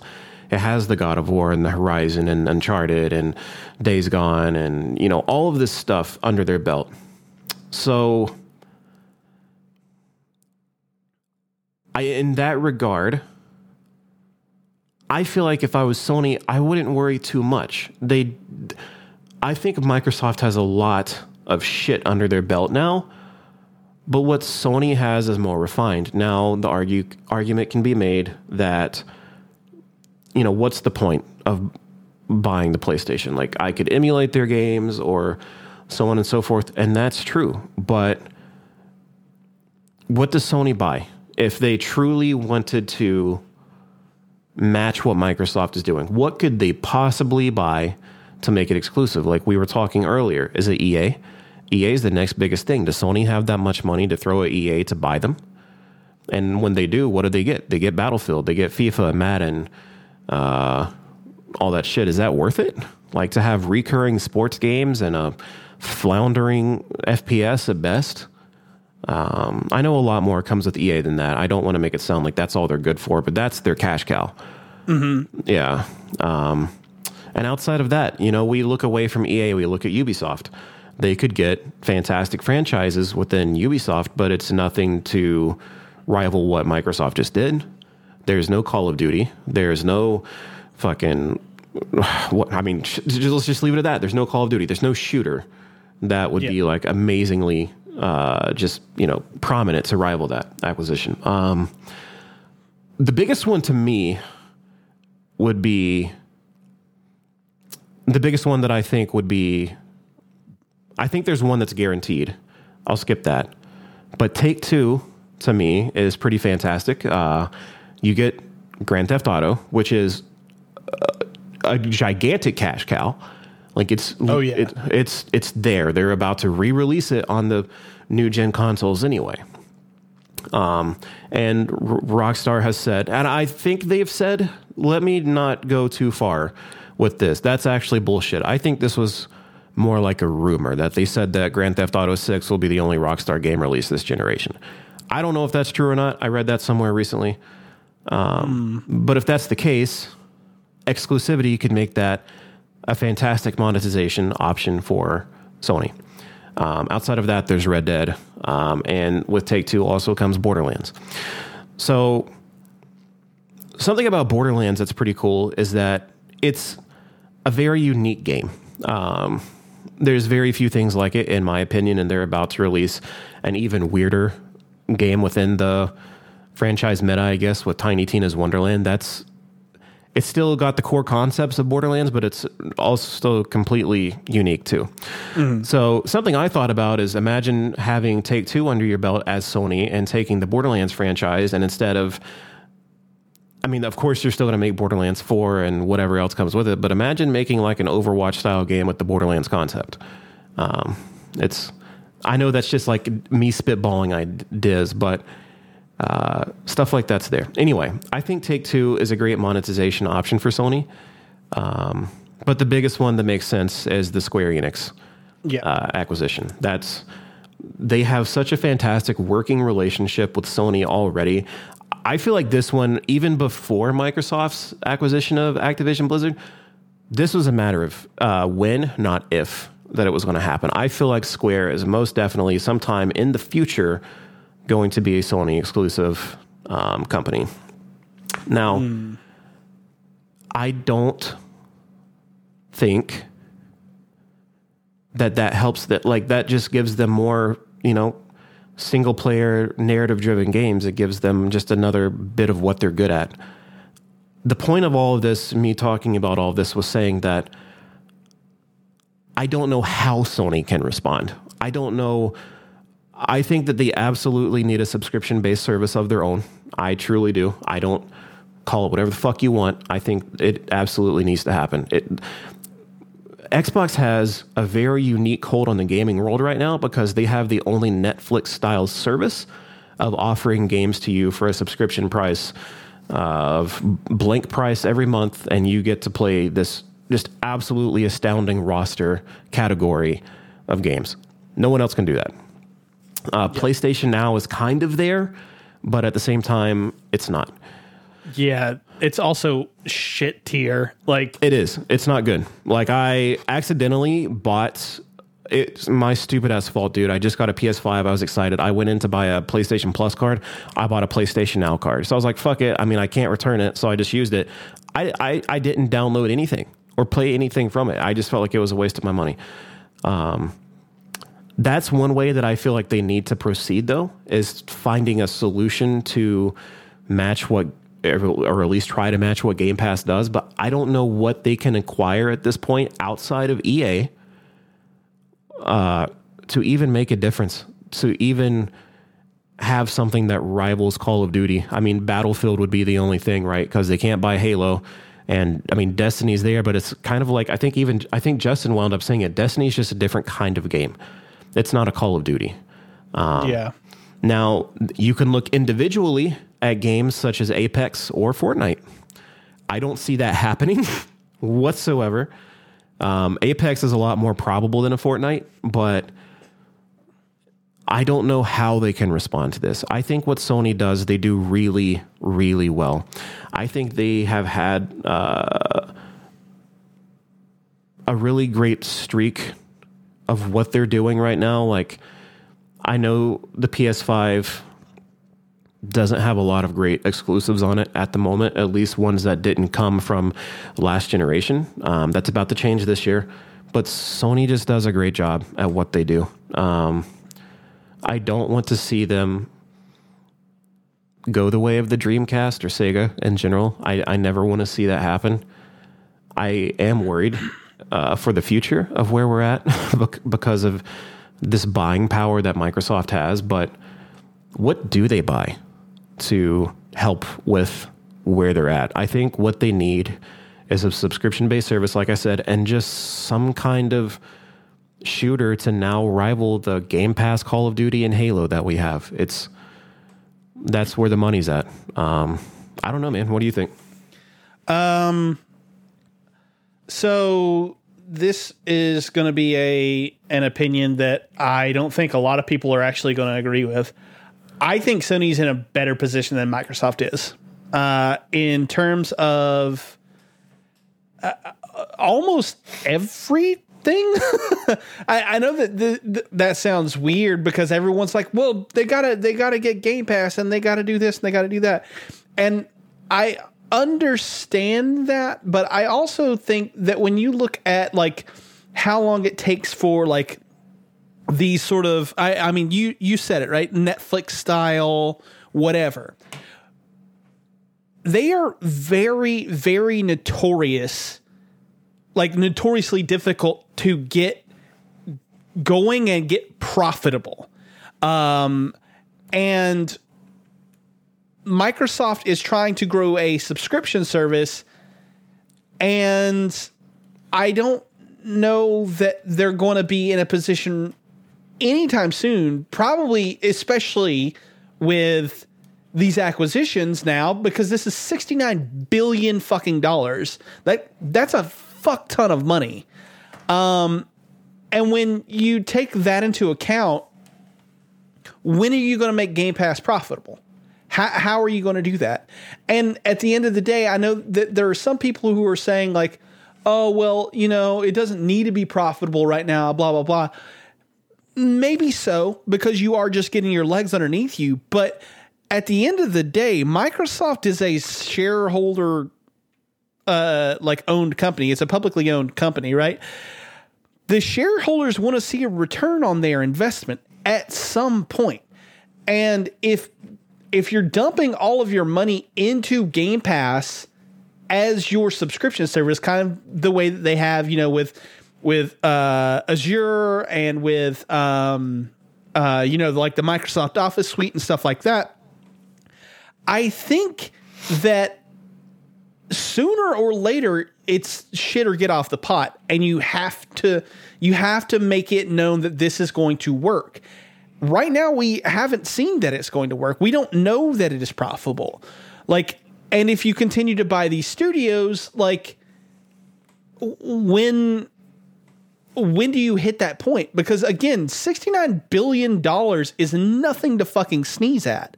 It might be chump change to microsoft but it's still fucking like a significant amount of money right? Um I don't know. I the the reason that I say that Sony I think is in a better position is because Sony doesn't have to worry about being profitable right now. They're literally unable to get consoles to people. People still can't buy PS5s. And uh, you could make the argument that that's because of scalpers or whatever, but like uh, to what I would say to that is like scalpers don't just buy them to sit on them. Scalpers buy them to sell them like at, at a certain point, like scalpers are going to have to unload their shit because they're not making profit from them. At a you know again at a, at a certain point.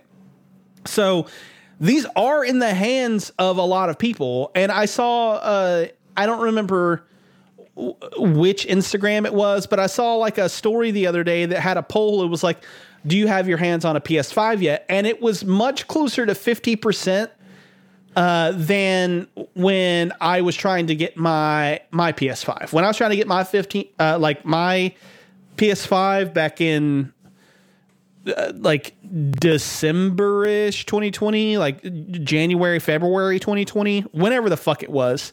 Um, there were a lot more people like or a lot less people saying that they had theirs. Like there were a lot of people in like the the closer to like 15% range who had one. Yeah. But now it's a lot it's a lot more I, I know that those are like anecdotal numbers or whatever, but my my point is is they still can't get the PS5s out out to customers to the point that they're having to not halt P, or like not halt the PS4 production. Like they had originally planned to cut that off, and now they're like, no, we we kind of can't do that because we can't get PS5s to people. Like the demand is so fucking high. Not only that, but you have an insane array of studios who they may not sell like Call of Duty numbers, but like what was it that uh that Miles Morales was like the best selling PS5 game of December. Oh, yeah, yeah, yeah. You know, and and not only that, but like the the PS4 Spider Man sold, if if I'm not mistaken, almost 20 million copies. Like they're not doing Call of Duty numbers. Sure, I get that, but where Sony is at is way more sustainable than what Microsoft is doing, in my view. And I don't think that they need to do anything. I don't think that they need to go out and buy Square Enix. And if I'm being honest, I would hate to see them buy Square Enix because I don't want to see Nintendo lose Bravely Default or Project Octopath or Triangle Strategy or whatever. I don't want to see uh, Xbox lose Final Fantasy. I know that we haven't had one since 15, but like, I don't want Sony to be the only place that people can play Final Fantasy. I think that's fucking shit. I I kind of hate exclusivity. Uh, I know that that's how you how you sell your box. I I get that, but I I kind of feel like that is to an extent anti-consumer, and I I kind of fucking hate that. Um. So, what do you think those numbers for Miles Morales and Spider Man look like outside of the holiday season? Because if you're getting a PS5, that's a staple game that you get. Oh yeah, so, for sure. And I don't know. Like I, I 100% I see what you're saying. Um, another issue that PlayStation has getting consoles out the door is the semiconductor chip uh, chip shortage. Oh yeah, for sure, for sure. So that's another part of it. But I don't know, man. Like Well, let me let me put it to you this way. So you brought up Square Enix and buying S- Square Enix, right? Let me ask you this. You're already getting exclusivity from Square Enix with Final Fantasy uh, 7 remake, right? They just renewed that deal. So it's not coming to anywhere that PlayStation doesn't have a part in. Like PlayStation owns part of Epic. So they're getting money from sales of Final Fantasy 7 on on Epic.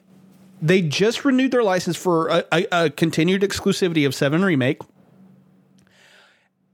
They have a hold on um, Final Fantasy 14. That hasn't come to anywhere except for PC and uh, console, right? Or well, sorry, PC and, and PS4 and PS5. So you're getting these exclusivity deals already. Why do you have to buy Square Enix when you can continue to just put the money into these exclusive deals until you've basically bled it dry? In which case you say, okay, yeah, you can have Final Fantasy VII Remake on the Xbox five years later when no one wants to fucking play it anymore. Right? Yeah. I I feel like there's just so much again, they're all single player games. Like they're narrative driven games, but I feel like outside of Final Fantasy and I get what you're saying, you could just funnel it into exclusivity to where you can only release it on this console. But if you just outright bought them, like they come with so much more than just Final Fantasy, like the Marvel games that are coming out. Oh, and I know you yeah. have Uncharted, but like Tomb Raider and Dragon Quest fucking imagine i don't know i see what you're saying like you could just keep continuing to make sure the games come out only on your console but at what point doesn't it just become easier just to outright buy them and make them a just a uh, a partner i guess you could say Yeah, yeah. No, I, I feel that. Uh, and and I think that you, you could make the, the I think you could rightfully make the argument that if they were to buy them, it would actually be cheaper in the long run. I think that that's a valid argument, but I think that here's something that I, I kind of wanted to get into with Microsoft continuing to buy all of these studios. I feel like at a certain, I keep saying that phrase. I need to find something else. at, at a certain point, right? People are going to start getting pissed at Microsoft doing this. yeah i mean i'm already kind of there Yeah, and and what? So what does that say to like, like your your your player base? Whereas Sony is being a little bit more open and being like, hey, uh, you know, we do have exclusives ex- exclusives or whatever, but like. We're not gobbling up studios. You can still go and play Final Fantasy 15 on your Xbox One.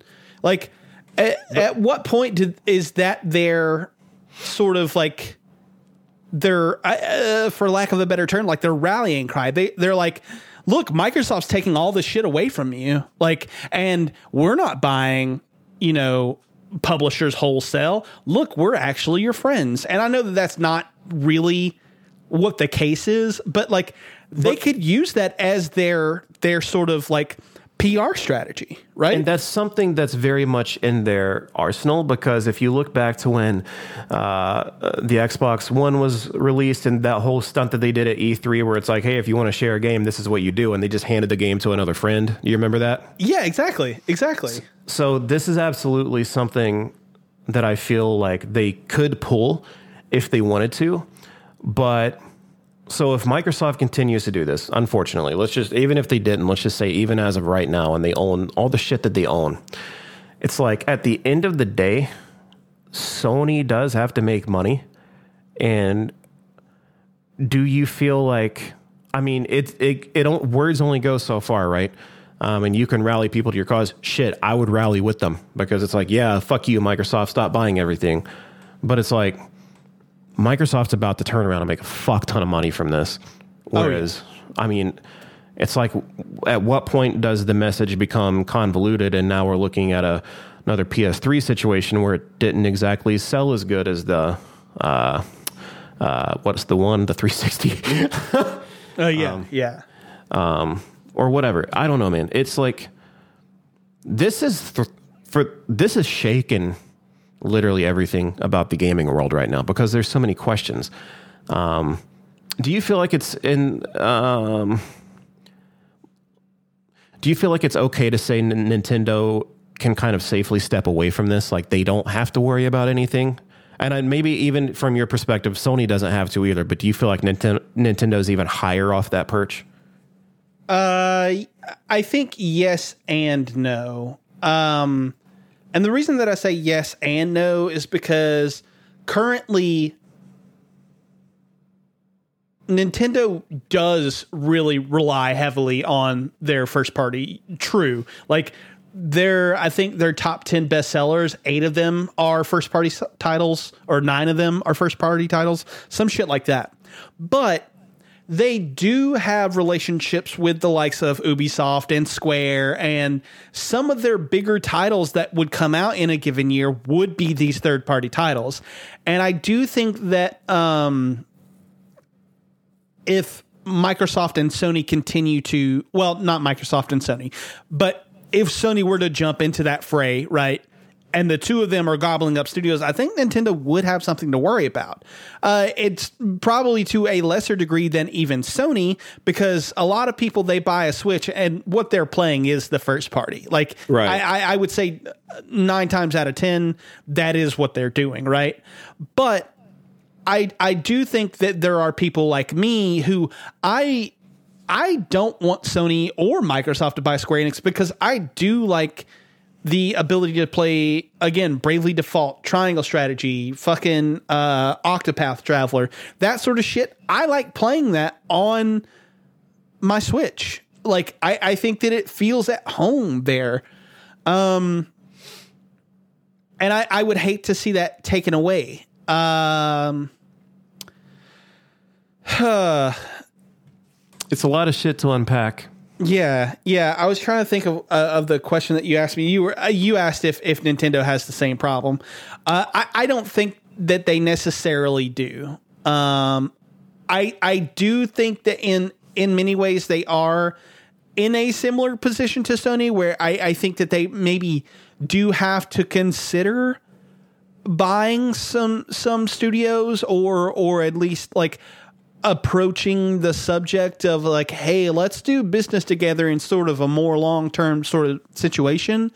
Um not outright acquisition uh but i do think that that's something that they at least have to consider because even with um just first party titles I, I i do think that there are enough games out there uh that people care about that aren't first party titles for Nintendo.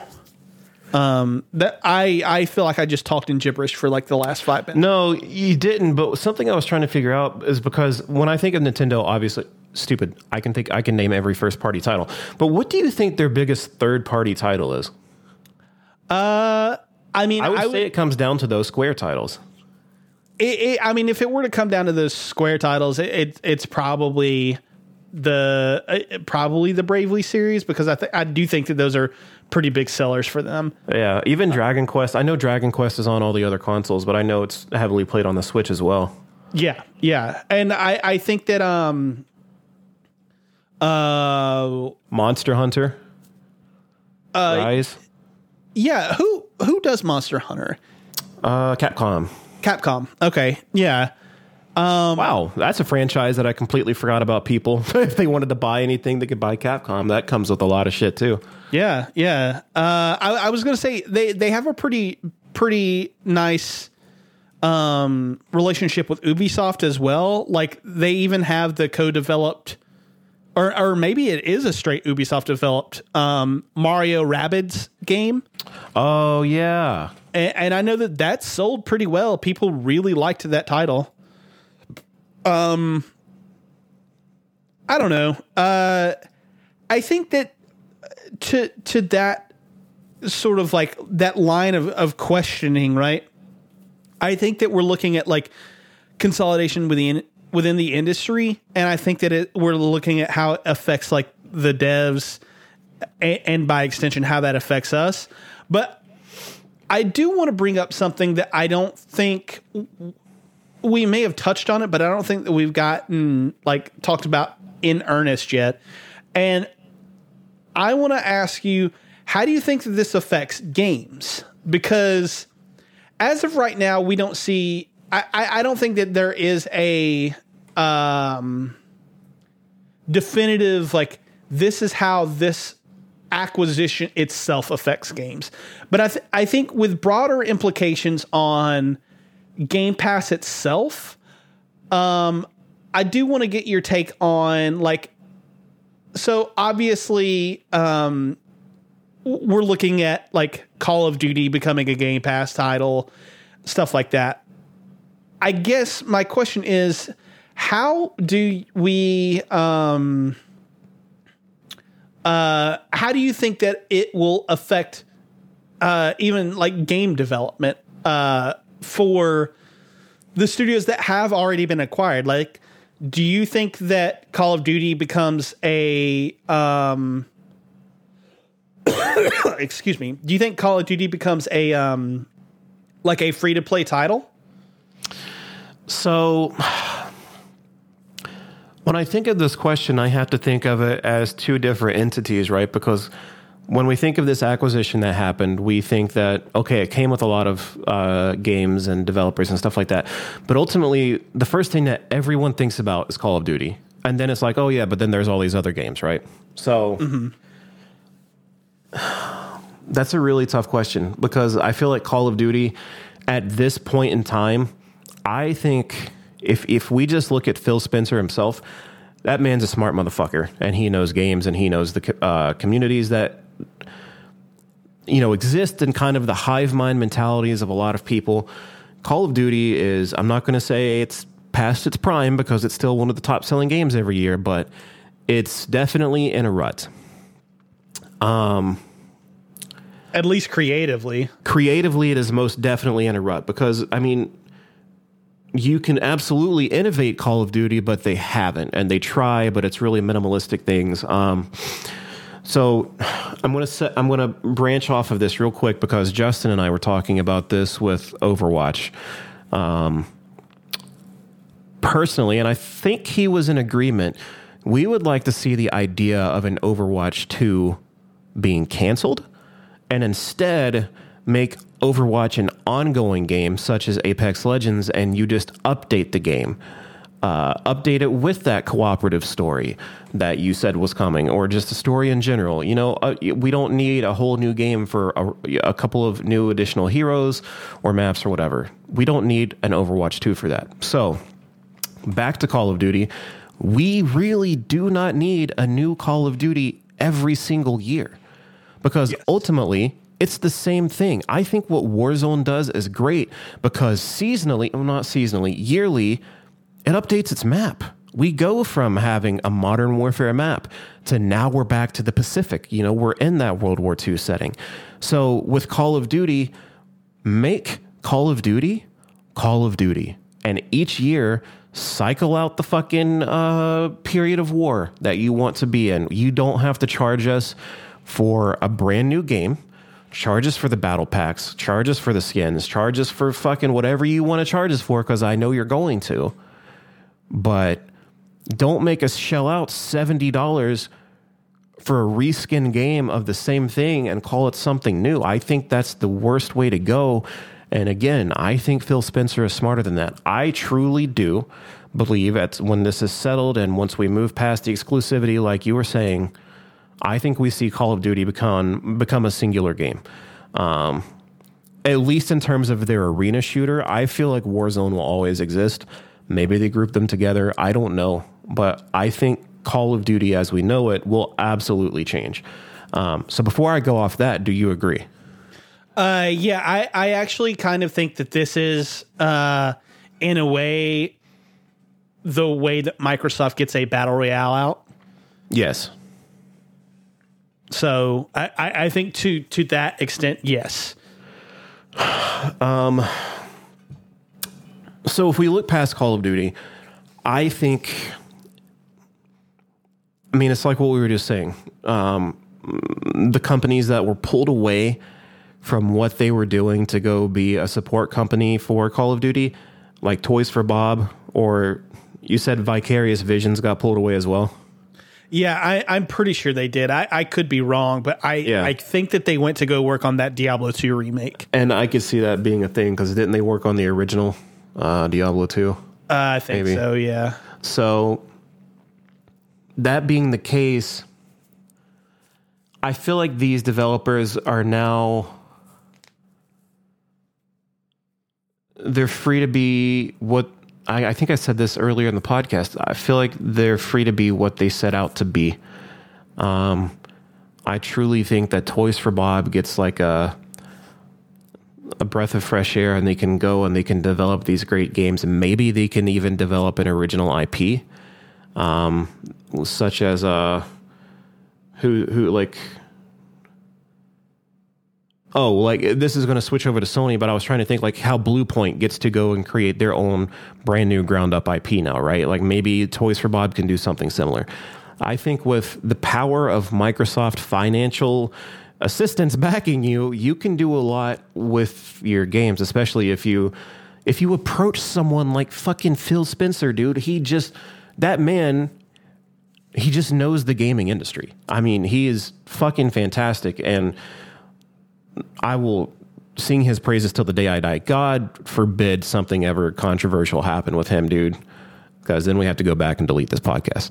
But uh, but until then, I think that all of these companies that they acquired have unlimited capabilities now. Um, I I want to see more. If I mean, shit, if you're doing this, then do it right. Like, we, we- at least take what you and I were talking about earlier in the episode. Make original IPs with these new French uh, developers that you've acquired. You know, if if if Toys for Bob can't do Spyro Four, Crash Five, whatever, let's fucking see something, right? Let's. I mean, I want to see a ground up something from Toys from uh, Toys for Bob. Uh, who else did they just acquire? Like Blizzard themselves. Please God, help Blizzard get their games back to how they used to be.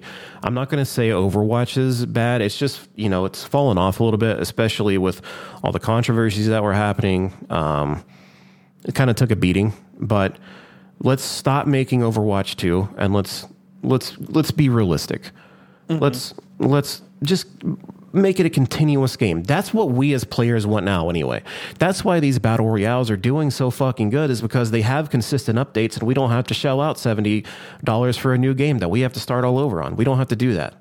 Uh, Fortnite, Apex, Warzone, like they're great. I know they're all battle royales, but you can you can take this concept and you can apply it to games that are already great, like Overwatch and Call of Duty.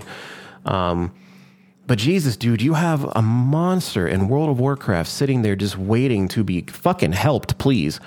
Um, get it back to how it used to be. Like if if these developers come to you and they say they need something, shit. Microsoft fucking help them. like it's it's such a great acquisition that they had like because I feel like these developers who have been struggling can finally get the help that they've wanted. Like if you have an unlimited cash cow sitting there just ready to be milked, then fucking use it. Um, I don't know. Ultimately, to answer your question, is I feel like in terms of games themselves, I feel like there's a significant change coming to the games that we're very uh, very accustomed to, like Call of Duty and Overwatch. I feel like significant changes will definitely happen there, and I feel like for the devs that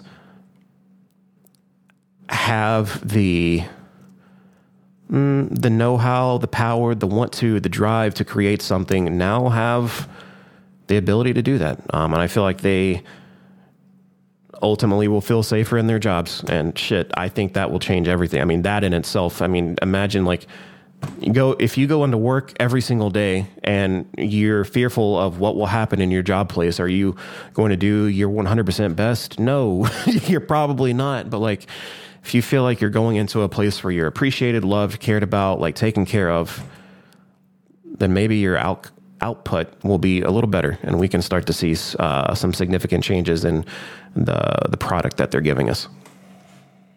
Yeah, that is definitely one of my hopes as well. Um, and, and I I do want to say. D- Tawny brought up a uh, a very nice point to me. Uh, we had a conversation in a in a separate Discord, but um, he brought up the fact that like the and this is something th- this is actually an argument that I absolutely fucking hate.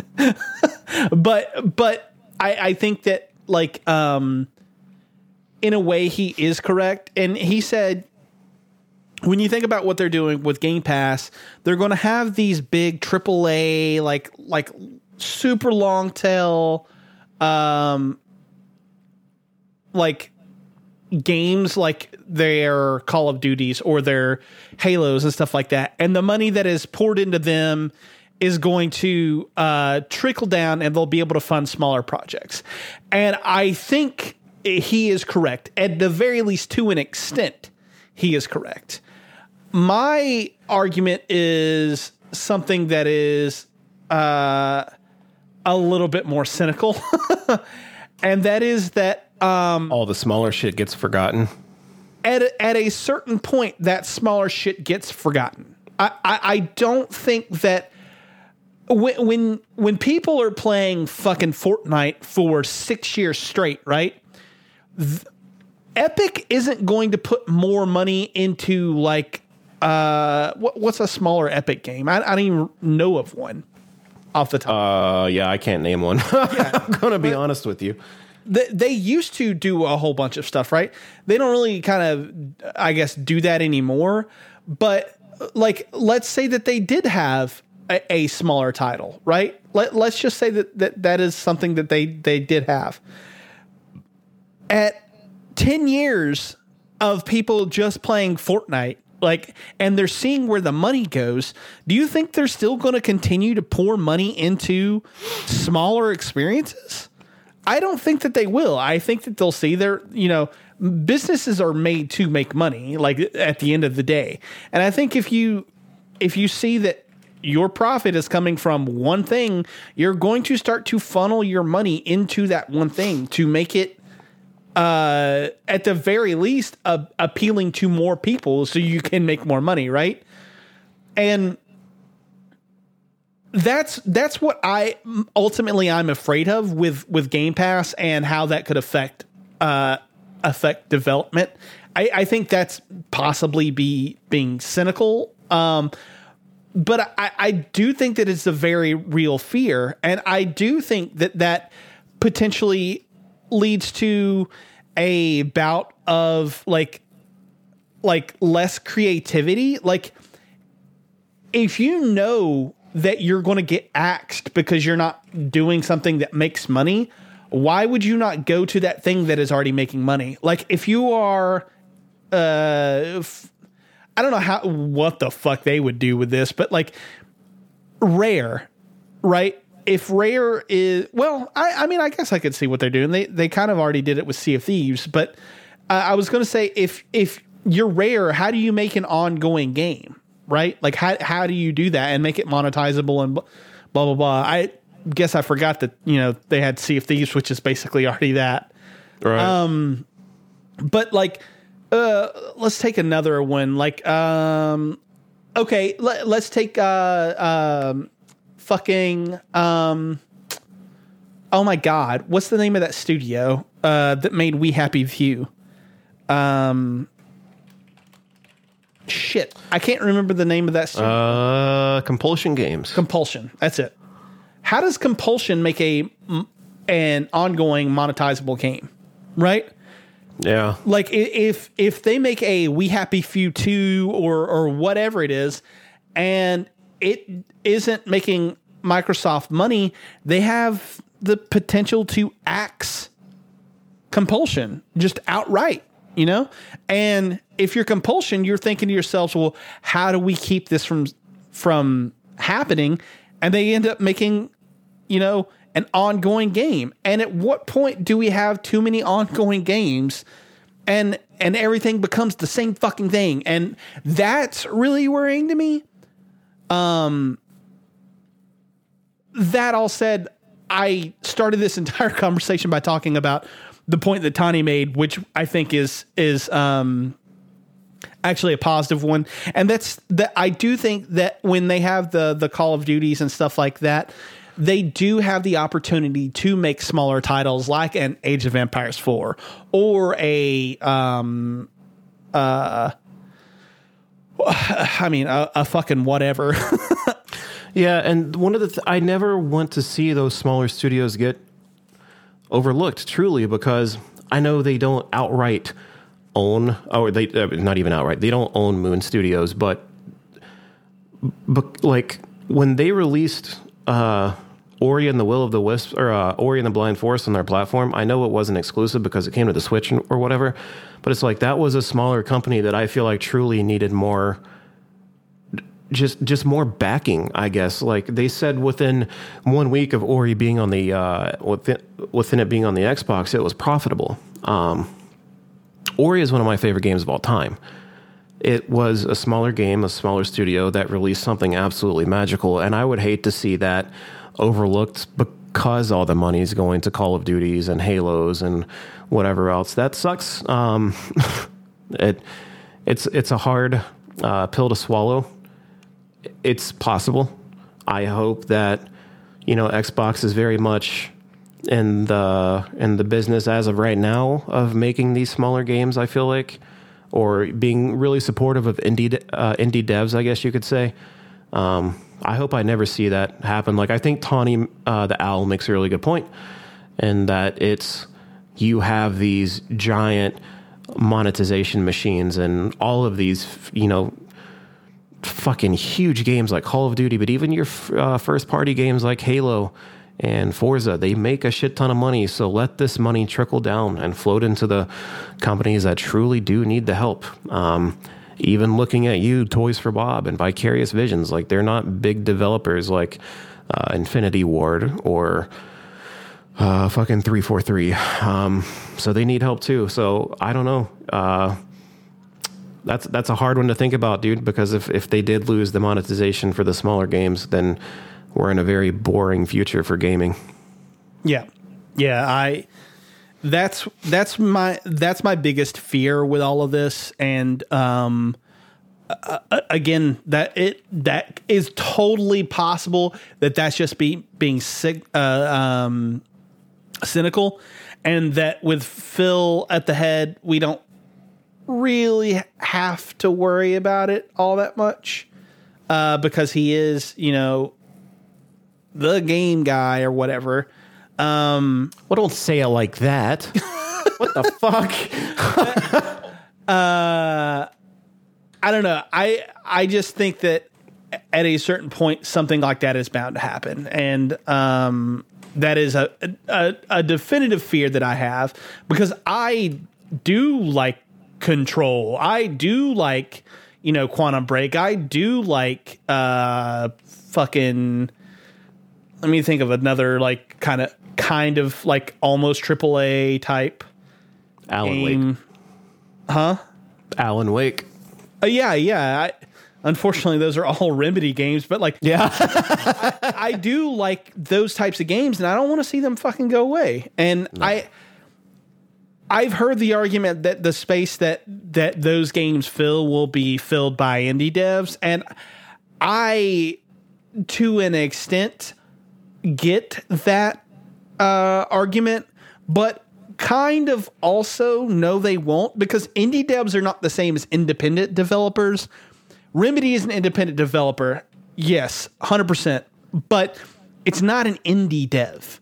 Fucking, they're not. Um, who's the studio that did fucking Death's Door? Uh, I just had deja vu. It, it, it, doesn't fucking matter. They, they're not a two person studio, right? Acid Nerve, just a, a Acid Nerve. Question. That's it. Yep. Yeah, they're like Remedy is not a fucking two person studio, and a two person studio is not going to do what Remedy fucking does. Like they're just not, unless it takes them fucking twenty years to g- get the game out, right?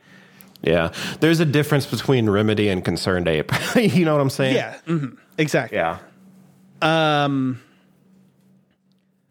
I genuinely don't mean that to to sound doom and gloom. because I I do think that there are some potential positives, but I do think that the negatives outweigh the positives. Um, I don't know. Uh, I kind of think that we've gotten a lot out of this. Is there anything else that you wanted to to say? No, I mean that's. I think we we touched on about everything. I mean, I'm sure there's something we forgot, but that was a lot of ground that we covered, and both the good and the bad. Like like I said, ultimately, like, am I happy about it?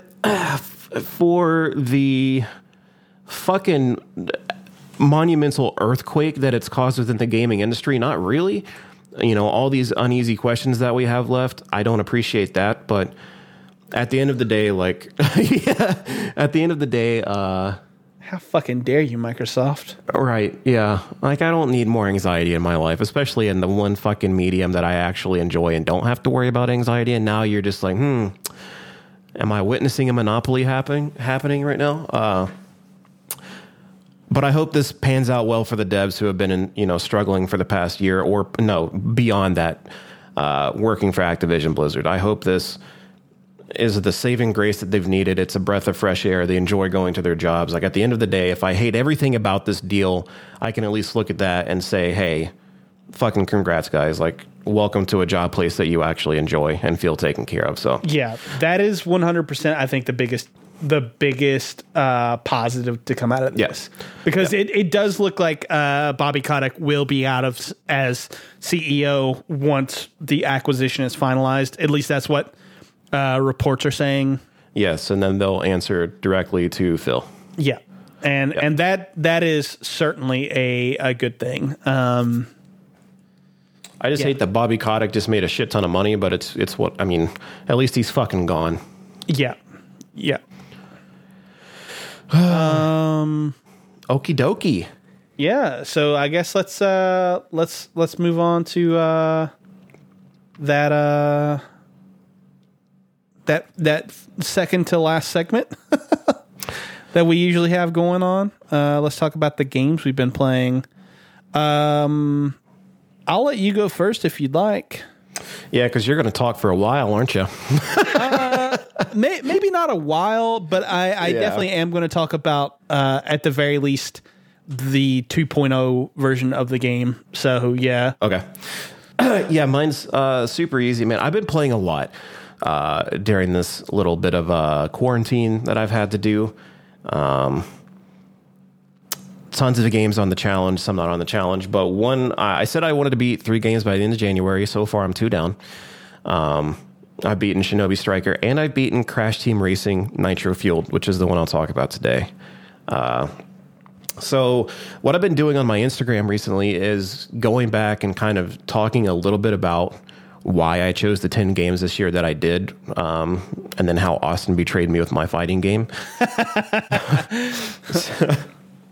so, I'm three games deep into that. I'm just going to keep going. But um, just, to, just to rehash that real quick, the reason I chose Crash Team Racing is because I could have chosen Forza or Gran Turismo, and I could have played and beaten those in some regard, but CTR was actually the first game as a kid that I truly ever remember beating. Uh, it was just a game that I had gotten from, I think, a blockbuster, and then we had rented it. And then, like on the last day that I had it, I I beat it by myself, no help from my family or peers, and it was just a great feeling. And it stayed with me all throughout my life, and it kind of gave me this. I guess newfound love and respect for gaming. I mean, the day that I beat my first game, you know, like of course I played tons of games up until that point, but I never sat from start to finish and beat a game. So that was it. So when I was thinking about the challenges here, I was like, you know, what what can I do in the racing genre? There is a shit ton of racing games, but it's like, what's different? And then I was browsing through uh, the PlayStation Store, and I saw that was on sale. On, you know, when I was trying to figure out these ten games, and I was like, holy shit! Like that's that's perfect. Let's revisit a game. You know, X amount of years later. And I did. I played it, beat it. It's very short.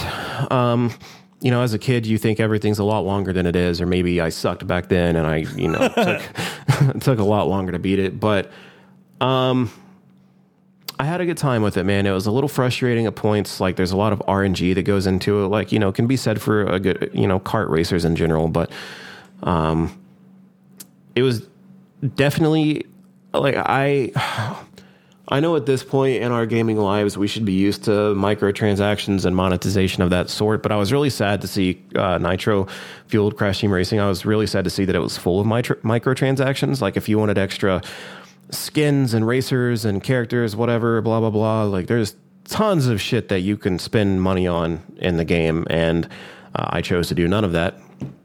Um, I played it and beat it with a single character. I played as a little polar bear. Um, I unlocked some characters along the way, all the bosses that you beat, uh, stuff like that. You unlock some carts along the way too. Um, I never felt a need to go outside of my uh, comfort zone and like buy shit to race with. They all do the same thing. It's literally just a cosmetic. It felt like the biggest waste of money of my life. Now I see, like, I'm guilty of buying Fortnite skins when I played it, but I was always like, you know, getting the comments of why it's just a cosmetic. But I'm like, yeah, it looks cool, dude. Like, you know, that was that was me. But then I saw the ones in Crash. I'm like, who the fuck would buy this? um, but I had it was it was a lot of fun. It took me. I'm not even going to lie, dude. It was probably five six hours to beat it in total. It wasn't a lot at all. Um, but I really enjoyed just reliving the memories, going back through and uh, battling those frustrations. There are some points in the game where you just get absolutely fucked race after race. Like there's a lot of restarting in those games. And Sabrina's like, why do you keep restarting? I'm like, because if I get this fucked on the first lap, I cannot possibly win like in advance in order to beat the game. And it was, it was bad sometimes, dude.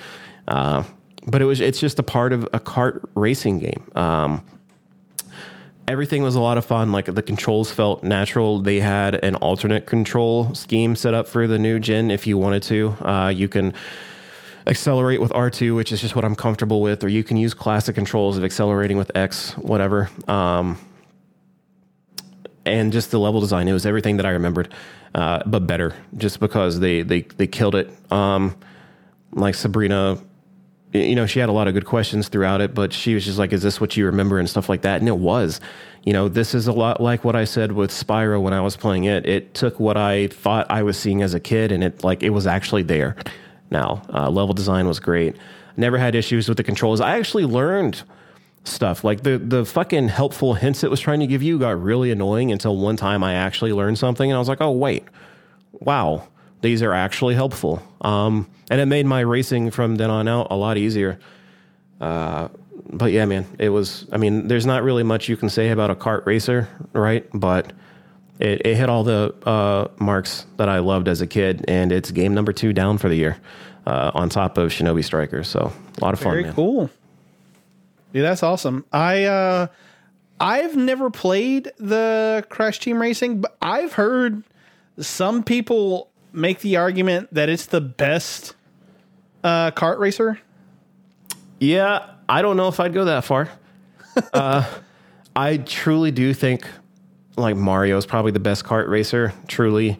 But this one's up there, dude. It's a lot of fun. Um, it's great, especially if you can sit down and you know throw the controller to a buddy, or now there's online and stuff like that.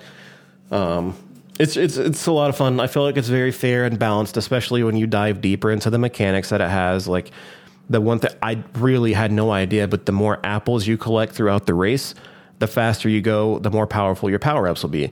Now, as a kid, I remember getting apples, and then all of a sudden, my power ups would be different than you know when I initially would get them. But I really never knew why. I don't know why I didn't delve into it as a kid, or even now as an adult. As I started playing, I didn't really dive into it. But that was the one little hint that it threw out. And I was like, holy shit, like that changes everything. Like now I'm specifically going for those fucking apples so I can stay fast and I can beat these ungodly, you know, god tier speed uh, NPCs I was going up against. It's a lot of fun. It provides a challenge. RNG is a little bullshit sometimes, but it is good. Like if you have the chance to play it, I wish it was, uh, I wish it was free on the PlayStation Plus games like the N. Sane Trilogy is, but it's not. But if you could ever get it for like fucking 20 bucks, go for it. Don't pay more than 20 bucks for that game. Okay. It's it's uh it's a little short. Well, but good. shit. Yeah. Uh, well, that's awesome. I I might give it a shot eventually. Um, I do like a good kart racer. Yeah, I mean it's good, and it kind of I'm not going to say it expands on any Crash story, but you get to meet some enemies that aren't really in the other games. Um, and you're racing against classic enemies from those games too, but you know there's a new galactic threat in terms of uh, nitrous oxide, the guy that you have to go up against. Uh, it's, it's really fun. I remember as a kid the feeling of beating him, and it was just invigorating and you know, I had tunnel vision throughout the whole game, but by the time that I had gone through the hell that I had gone through to get to nitrous oxide this time, I beat him in the first shot. I that was in itself that was a gaming accomplishment because the other bosses throughout the game had given me issues. But when I got to nitrous oxide, it was one one and done. Like it felt good in its own way, and I was smiling by the end of it. Dude, that's awesome. Yeah. But you've been on your own journey. Oh, that I have, man. um, I don't. I kind of don't even know where to begin. Uh, you begin with uh, reminding us what games you had on that challenge of yours. Yeah, right. so uh, I'll talk about Hollow Knight, and I'll probably actually still talk about this a little bit more next week when we have our catch up episode. Um, I put initially I had uh, Metroid Dread. You you changed that for me uh, to Hollow Knight, which I'm not I'm not uh, mad at because I, I enjoy Hollow Knight. Um, uh, I don't know what I'm saying. uh, but you're welcome. But the the change was not um, what what you might say unwelcome. Um, Austin. Austin. uh, but yeah, so uh, and for whatever reason, my incredibly dumbass decided that it would be a good idea for me to finally try an MMO. And I said, I'm going to try Final Fantasy 14. And so I started playing it uh, a little bit after Christmas. Um, and I've become utterly enamored with it. Uh, I think that this game is really, really fucking good. Um, and I totally understand how people get addicted to MMOs now. I it's something that I did not understand before, and I think that part of the reason that I didn't understand it is because uh, I did not have a pleasant experience with WoW. I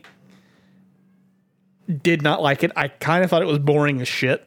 Um, and I, I think that that's, I guess, where I want to start my my uh, if you want to call it a review. Rev, uh, I think that this is a completely different experience from uh like say wow because uh this is not an MMORPG. It is a um, RPG with MMO trappings. I think that this is far closer to a like mainline. Well, okay, th- this is something that I have always I I don't want to say struggled with, uh, but I have always considered 14 and 11 lesser titles because they are MMOs. And I now think that that was kind of bullshit of me because they were numbered entries for a reason. Um, and I totally understand why now, if that makes sense. Because these, well, I, I haven't played 11, so I, I can't 100% speak to this. But with the, in the case of 14, 14 very much is an MMO that is uh has like the gameplay mechanics of a um of an MMO. It, it's it's an RPG that plays like an MMO. Um and what I mean by that is like when I played WoW, a lot of the quests I that I would get sent on felt way more fetchy than they do in this. And this has its fair share, don't get me wrong, but the when I got like further and further in this, I started realizing that the fetch quests weren't necessarily fetch quests. They were m- more me moving on to the next story beat. And I I started enjoying them a lot more than the quests that I was doing in WoW when I tried WoW.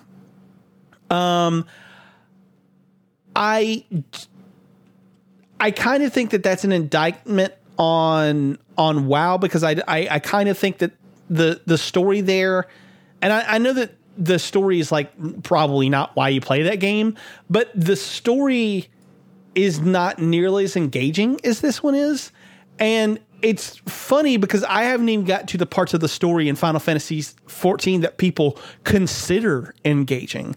I think a lot of people think of a Realm Reborn, the the 2.0 version of 14, I think a lot of people, from what I can gather, kind of think it think of it as the weak uh, link of the overall story. Like a lot of people don't hi- hold it in as high a regard as the expansions, and I I can't speak to that because I haven't played that content yet. But what I will say is that if it's better than what I have already played, I am in for a real treat because I do think that the story in this game is engaging enough to where I wanted to keep playing it the entire time. Um so th- I guess the next thing that I would want to talk about is how it plays. Um, and this is something that I still don't necessarily, I guess, have my head wrapped around.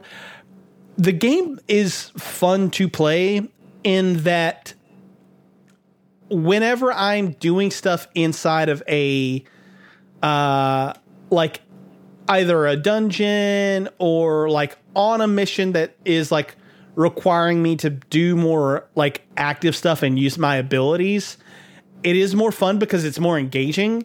But I also kind of ha- don't know what I'm doing because I don't have the years of MMO experience that other people do. And so I'll get into situations and have absolutely no idea like where I'm going or like how I'm supposed to chain my abilities together and and stuff like that. Like for instance, I didn't realize that there was a whole line of quests attached just to your class after the uh the stuff that was um the I, I, I think once you hit the level 20 quests you're technically out of the beginning part of the game. Uh, like there's a whole like set of um, how do I want to explain this? There's like a whole set of uh quests at the beginning of the game that are basically just getting you acclimated to how the game plays and and and stuff like that. And um once you get through with those, you start getting into like the actual like meat and potatoes of the game. Like you start getting into like dungeons and the story and and stuff like that. And because I was just following the story quests along, I didn't even realize that there were quests tied to my class that would eventually give me abilities. So I was rolling in like the first couple of dungeons having almost literally no idea that I didn't have the abilities that I should have for my character. I, am playing a healer, and like so, there were abilities that I just did not have yet because I had not completed the uh like the class specific quests. Um, and I, I kind of felt like an idiot because of that. Um well, I mean, it's an MMO though. There's like there's so much to know and learn, and you do have to know your classes. And for this being like truly your first one, I don't think you're an idiot. I mean, that's just a part of learning, right? Yeah, yeah, for sure, for sure. Um, but it's also one of those things that I'm like, oh, you should have fucking known that. You Yeah, at dumbass." the end of the at the like, I'm sure everyone else is like this fucking idiot, like in the game. It's there's just there's always a lot though. Uh, I don't know, man. I'm I'm glad you finally found one that at least works for you. At least. Yeah, yeah. I, I and uh, I again, I I really do hate to to denigrate WoW because I do know that there are a ton of people that just fucking play the shit out of that game. They fucking love it. It's like their favorite game of all time. And I am 100% not trying to take that away from people. Um because uh, you like what you like, right? Like my favorite game of all time is a fucking PS1 game, right? I I I'm in no position to tell you what you can and cannot like. But it was not for me and the problems that I had with WoW are completely fixed by this game. I am engaged in the lore. I'm engaged with the characters.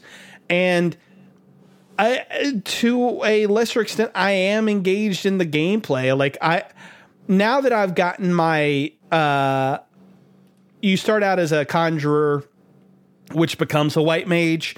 Now that I've gotten to the status where I'm a white mage and I've gotten like more abilities, and I, I kind of, I don't, I still don't know if I know like my full quote unquote rotations or whatever, but I, I have found a place with this character that I am like enjoying what I am doing when I am doing it. Like when I when I've gotten into the um the boss battles in this or uh like the the higher level dungeons and stuff like that, I'm having a fucking blast and I I sometimes feel like I'm not doing enough because I am just sitting like in the back and and healing people, but I'm enjoying everything that's happened. Like I'm enjoying the the process of going through the dungeon and helping people and you know all of that stuff. Um, and I'm just I I really am having a whole lot of fun with it, and uh, I will. I, I'll get into it more next week for sure when I when I start talking about the um like the the patch content because I'm working my way through the stuff that was leading up to uh Heavensward, which was the first expansion. Um I'm I'm working my way up to that stuff right now. Uh I'm not currently there, but it is something that I'm working on. Um so yeah, uh but FF14 ARR A Realm Reborn good time. I'm enjoying it. And it's coming back for purchase on the 25th of January. Is that right? Yes, sir. I'm so torn, dude. Um, everything that you said is how I feel about WoW. I mean, I know it it wasn't for you, but I mean, goddamn, if I didn't fall in love with the world and the lore behind it, uh, I have books on the lore here in the house. It's just, I love it so much. Uh, and I'm glad that you know, kind of going back to the main topic of the show. I'm glad that maybe it has good backing now to get back to where I would like it to be. But uh, ultimately, Final Fantasy 14 for you is doing that exact same thing that WoW does for me uh, for you, and I know that feeling, and that makes me super happy for you. Um, especially like you said, like one of my favorite things to do in WoW is do the dungeons and help other people. Um, it's a fucking community game at the end of the day, and it's one of the only ones like you don't really have to, you know, have a headset on and have to be communicating at all times. You can just kind of type and do your thing and be a chill character that helps people out and just, you know, go off and do your own thing if you want to, or jump into those dungeons and raids and guilds or whatever is in the game. It's a very unique experience playing an MMO. Um, I think everyone should hopefully get to experience one in their life that they enjoy. Um, sounds like you found yours. Yeah, uh, I I think to to speak real quick to to what you just said about like the whole community aspect of it. Everyone I have found in this game has been so almost obnoxiously ob- obnoxiously helpful. Like I did not expect to like walk into a dungeon and get someone being like, "Hey, just so you know, like." It looks like you don't have your full ability set. If you go and do these quests, blah blah, like I kind of feel like if I were playing WoW, like people would be like, "What the fuck are you doing, you dumbass?" Uh, one hundred percent. I'll say that. Yeah, like especially now because the the player base is so like dedicated they've been there for years. Like most of the time if you're running a low level character it's your first time. Or sorry like you yourself it's your first time. Someone's going to be in that dungeon like sh- you should know your role. You should know your class. You should know this dungeon by now. Like they're very uh, headstrong and they don't have a lot of wiggle room for learning. Um, but if you do like it's the player base is a lot better than League of Legends. I'll say that. um, Fuck. yeah, but you can find that um, side of the player base that's really nice and friendly. But the fact that it's like that all the time in Final Fantasy, that's a that's a blessing. yeah, it's uh, it's good shit, man. I'm in, like I said, I'm enjoying the hell out of it. So, all right. Um, I guess let's get to our uh, picks of the week, and we can get out of here. Um, I didn't write anything down this week, uh, and that's not because I don't have anything, uh, but more so because I've been thinking about what I did want to promote, and this is gonna uh, be quite um, uh, probably uh. Well, I don't know what I'm gonna um, wh- how I want to phrase this. Uh, basically, what I'm going to say is I'm, I'm going to pimp our uh, social medias. That that's what I want to do because um, I have been actively trying to get that stuff going, and uh, it um has been quite uh quite a journey for me to do over the last um couple of uh I guess weeks. Uh we started our tournament um and I've I got out all of our game of the year posts.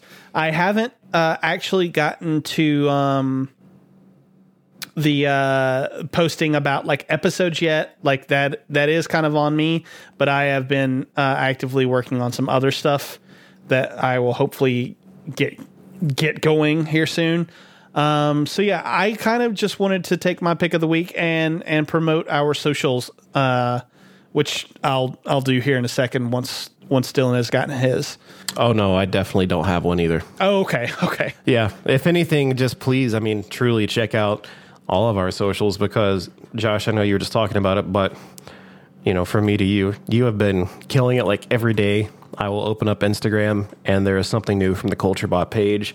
Um, it's been the tournament recently, but even beyond that, you've been going into some of the media that you've been consuming outside of gaming. Um, and you're fucking on top of it, dude. So way to go. yeah i'm trying i'm trying to be one of those uh, what do they call them influencers Yep, that's what you are. well Oh, fuck you to whoever's contaminating our polls right now. Yeah. On the- By the way, fuck you guys. Our choices should not be what they are in the last like round of what eight, four, or something. Uh, yeah, I think we're down to the final eight. We're at the uh, what do they call it in the um, March is, Madness? uh, the Elite Eight.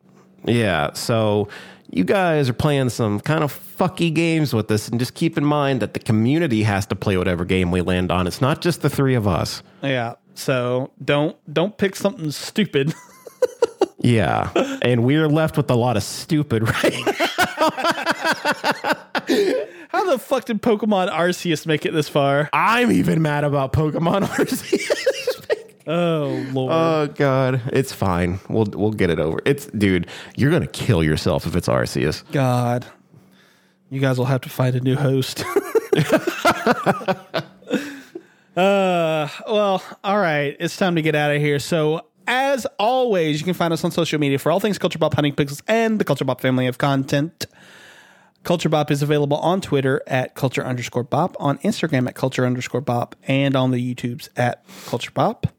I am available on Twitter at the BebopMan182, on Instagram at BebopMan182, and on Twitch, where I am starting streaming next week. So be on the lookout for that. Uh, oh yeah, I, I'm at the underscore BebopMan.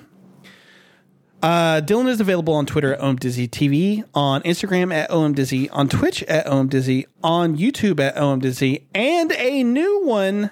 He's on TikTok at DYZ Mart, M A R T, I like to call it Dizzy Mart. Dizzy Mart. but for real, just if I can talk about that, uh, I always talk about hiking and fishing and shit in the podcast, but I do see a lot of beautiful places. And I really never thought I'd be a person who posts on TikTok, but I have started to recently just to show off a lot of the places that I go because they are very just serene and beautiful. So I'm posting little snippets of that. It's nothing crazy, but it's it's a, it's a look into the world that very few people get to see. So check it out. Yeah. Yeah, do it. Um, Austin, who is not here with us because he is dead, gets skipped. Uh, he is um, on Twitter at Big Papa Plays, on Instagram at Big Papa Plays, on Twitch at Big Papa Plays, and on TikTok at Big Papa Plays. Finally, if you're looking to support the podcast or any of the endeavors we're undertaking as Culture Bop, then go to patreon.com slash Culture Bop and toss us a pledge. We are offering very cool perks. And once we start hitting our goals, even more content will be on its way. So that is it for us. That is the end of the show. Do you have anything to say, Austin? Oh, You're not wow. Austin. You're Dylan. Holy shit, that was fun. You should have just left it at that and then ended the podcast. oh my god, no, I don't have anything else to Uh, say. I was looking at his name and I was like, Austin. Yes, I should ask Yeah. him what he has to do. Yep, But that's funny as shit. You just need to get like a little soundbite from him for the week, and then just like he's been silent the whole podcast. uh, but no, everyone uh, never get COVID. It sucks. Get vaccinated. do that stuff. Yep.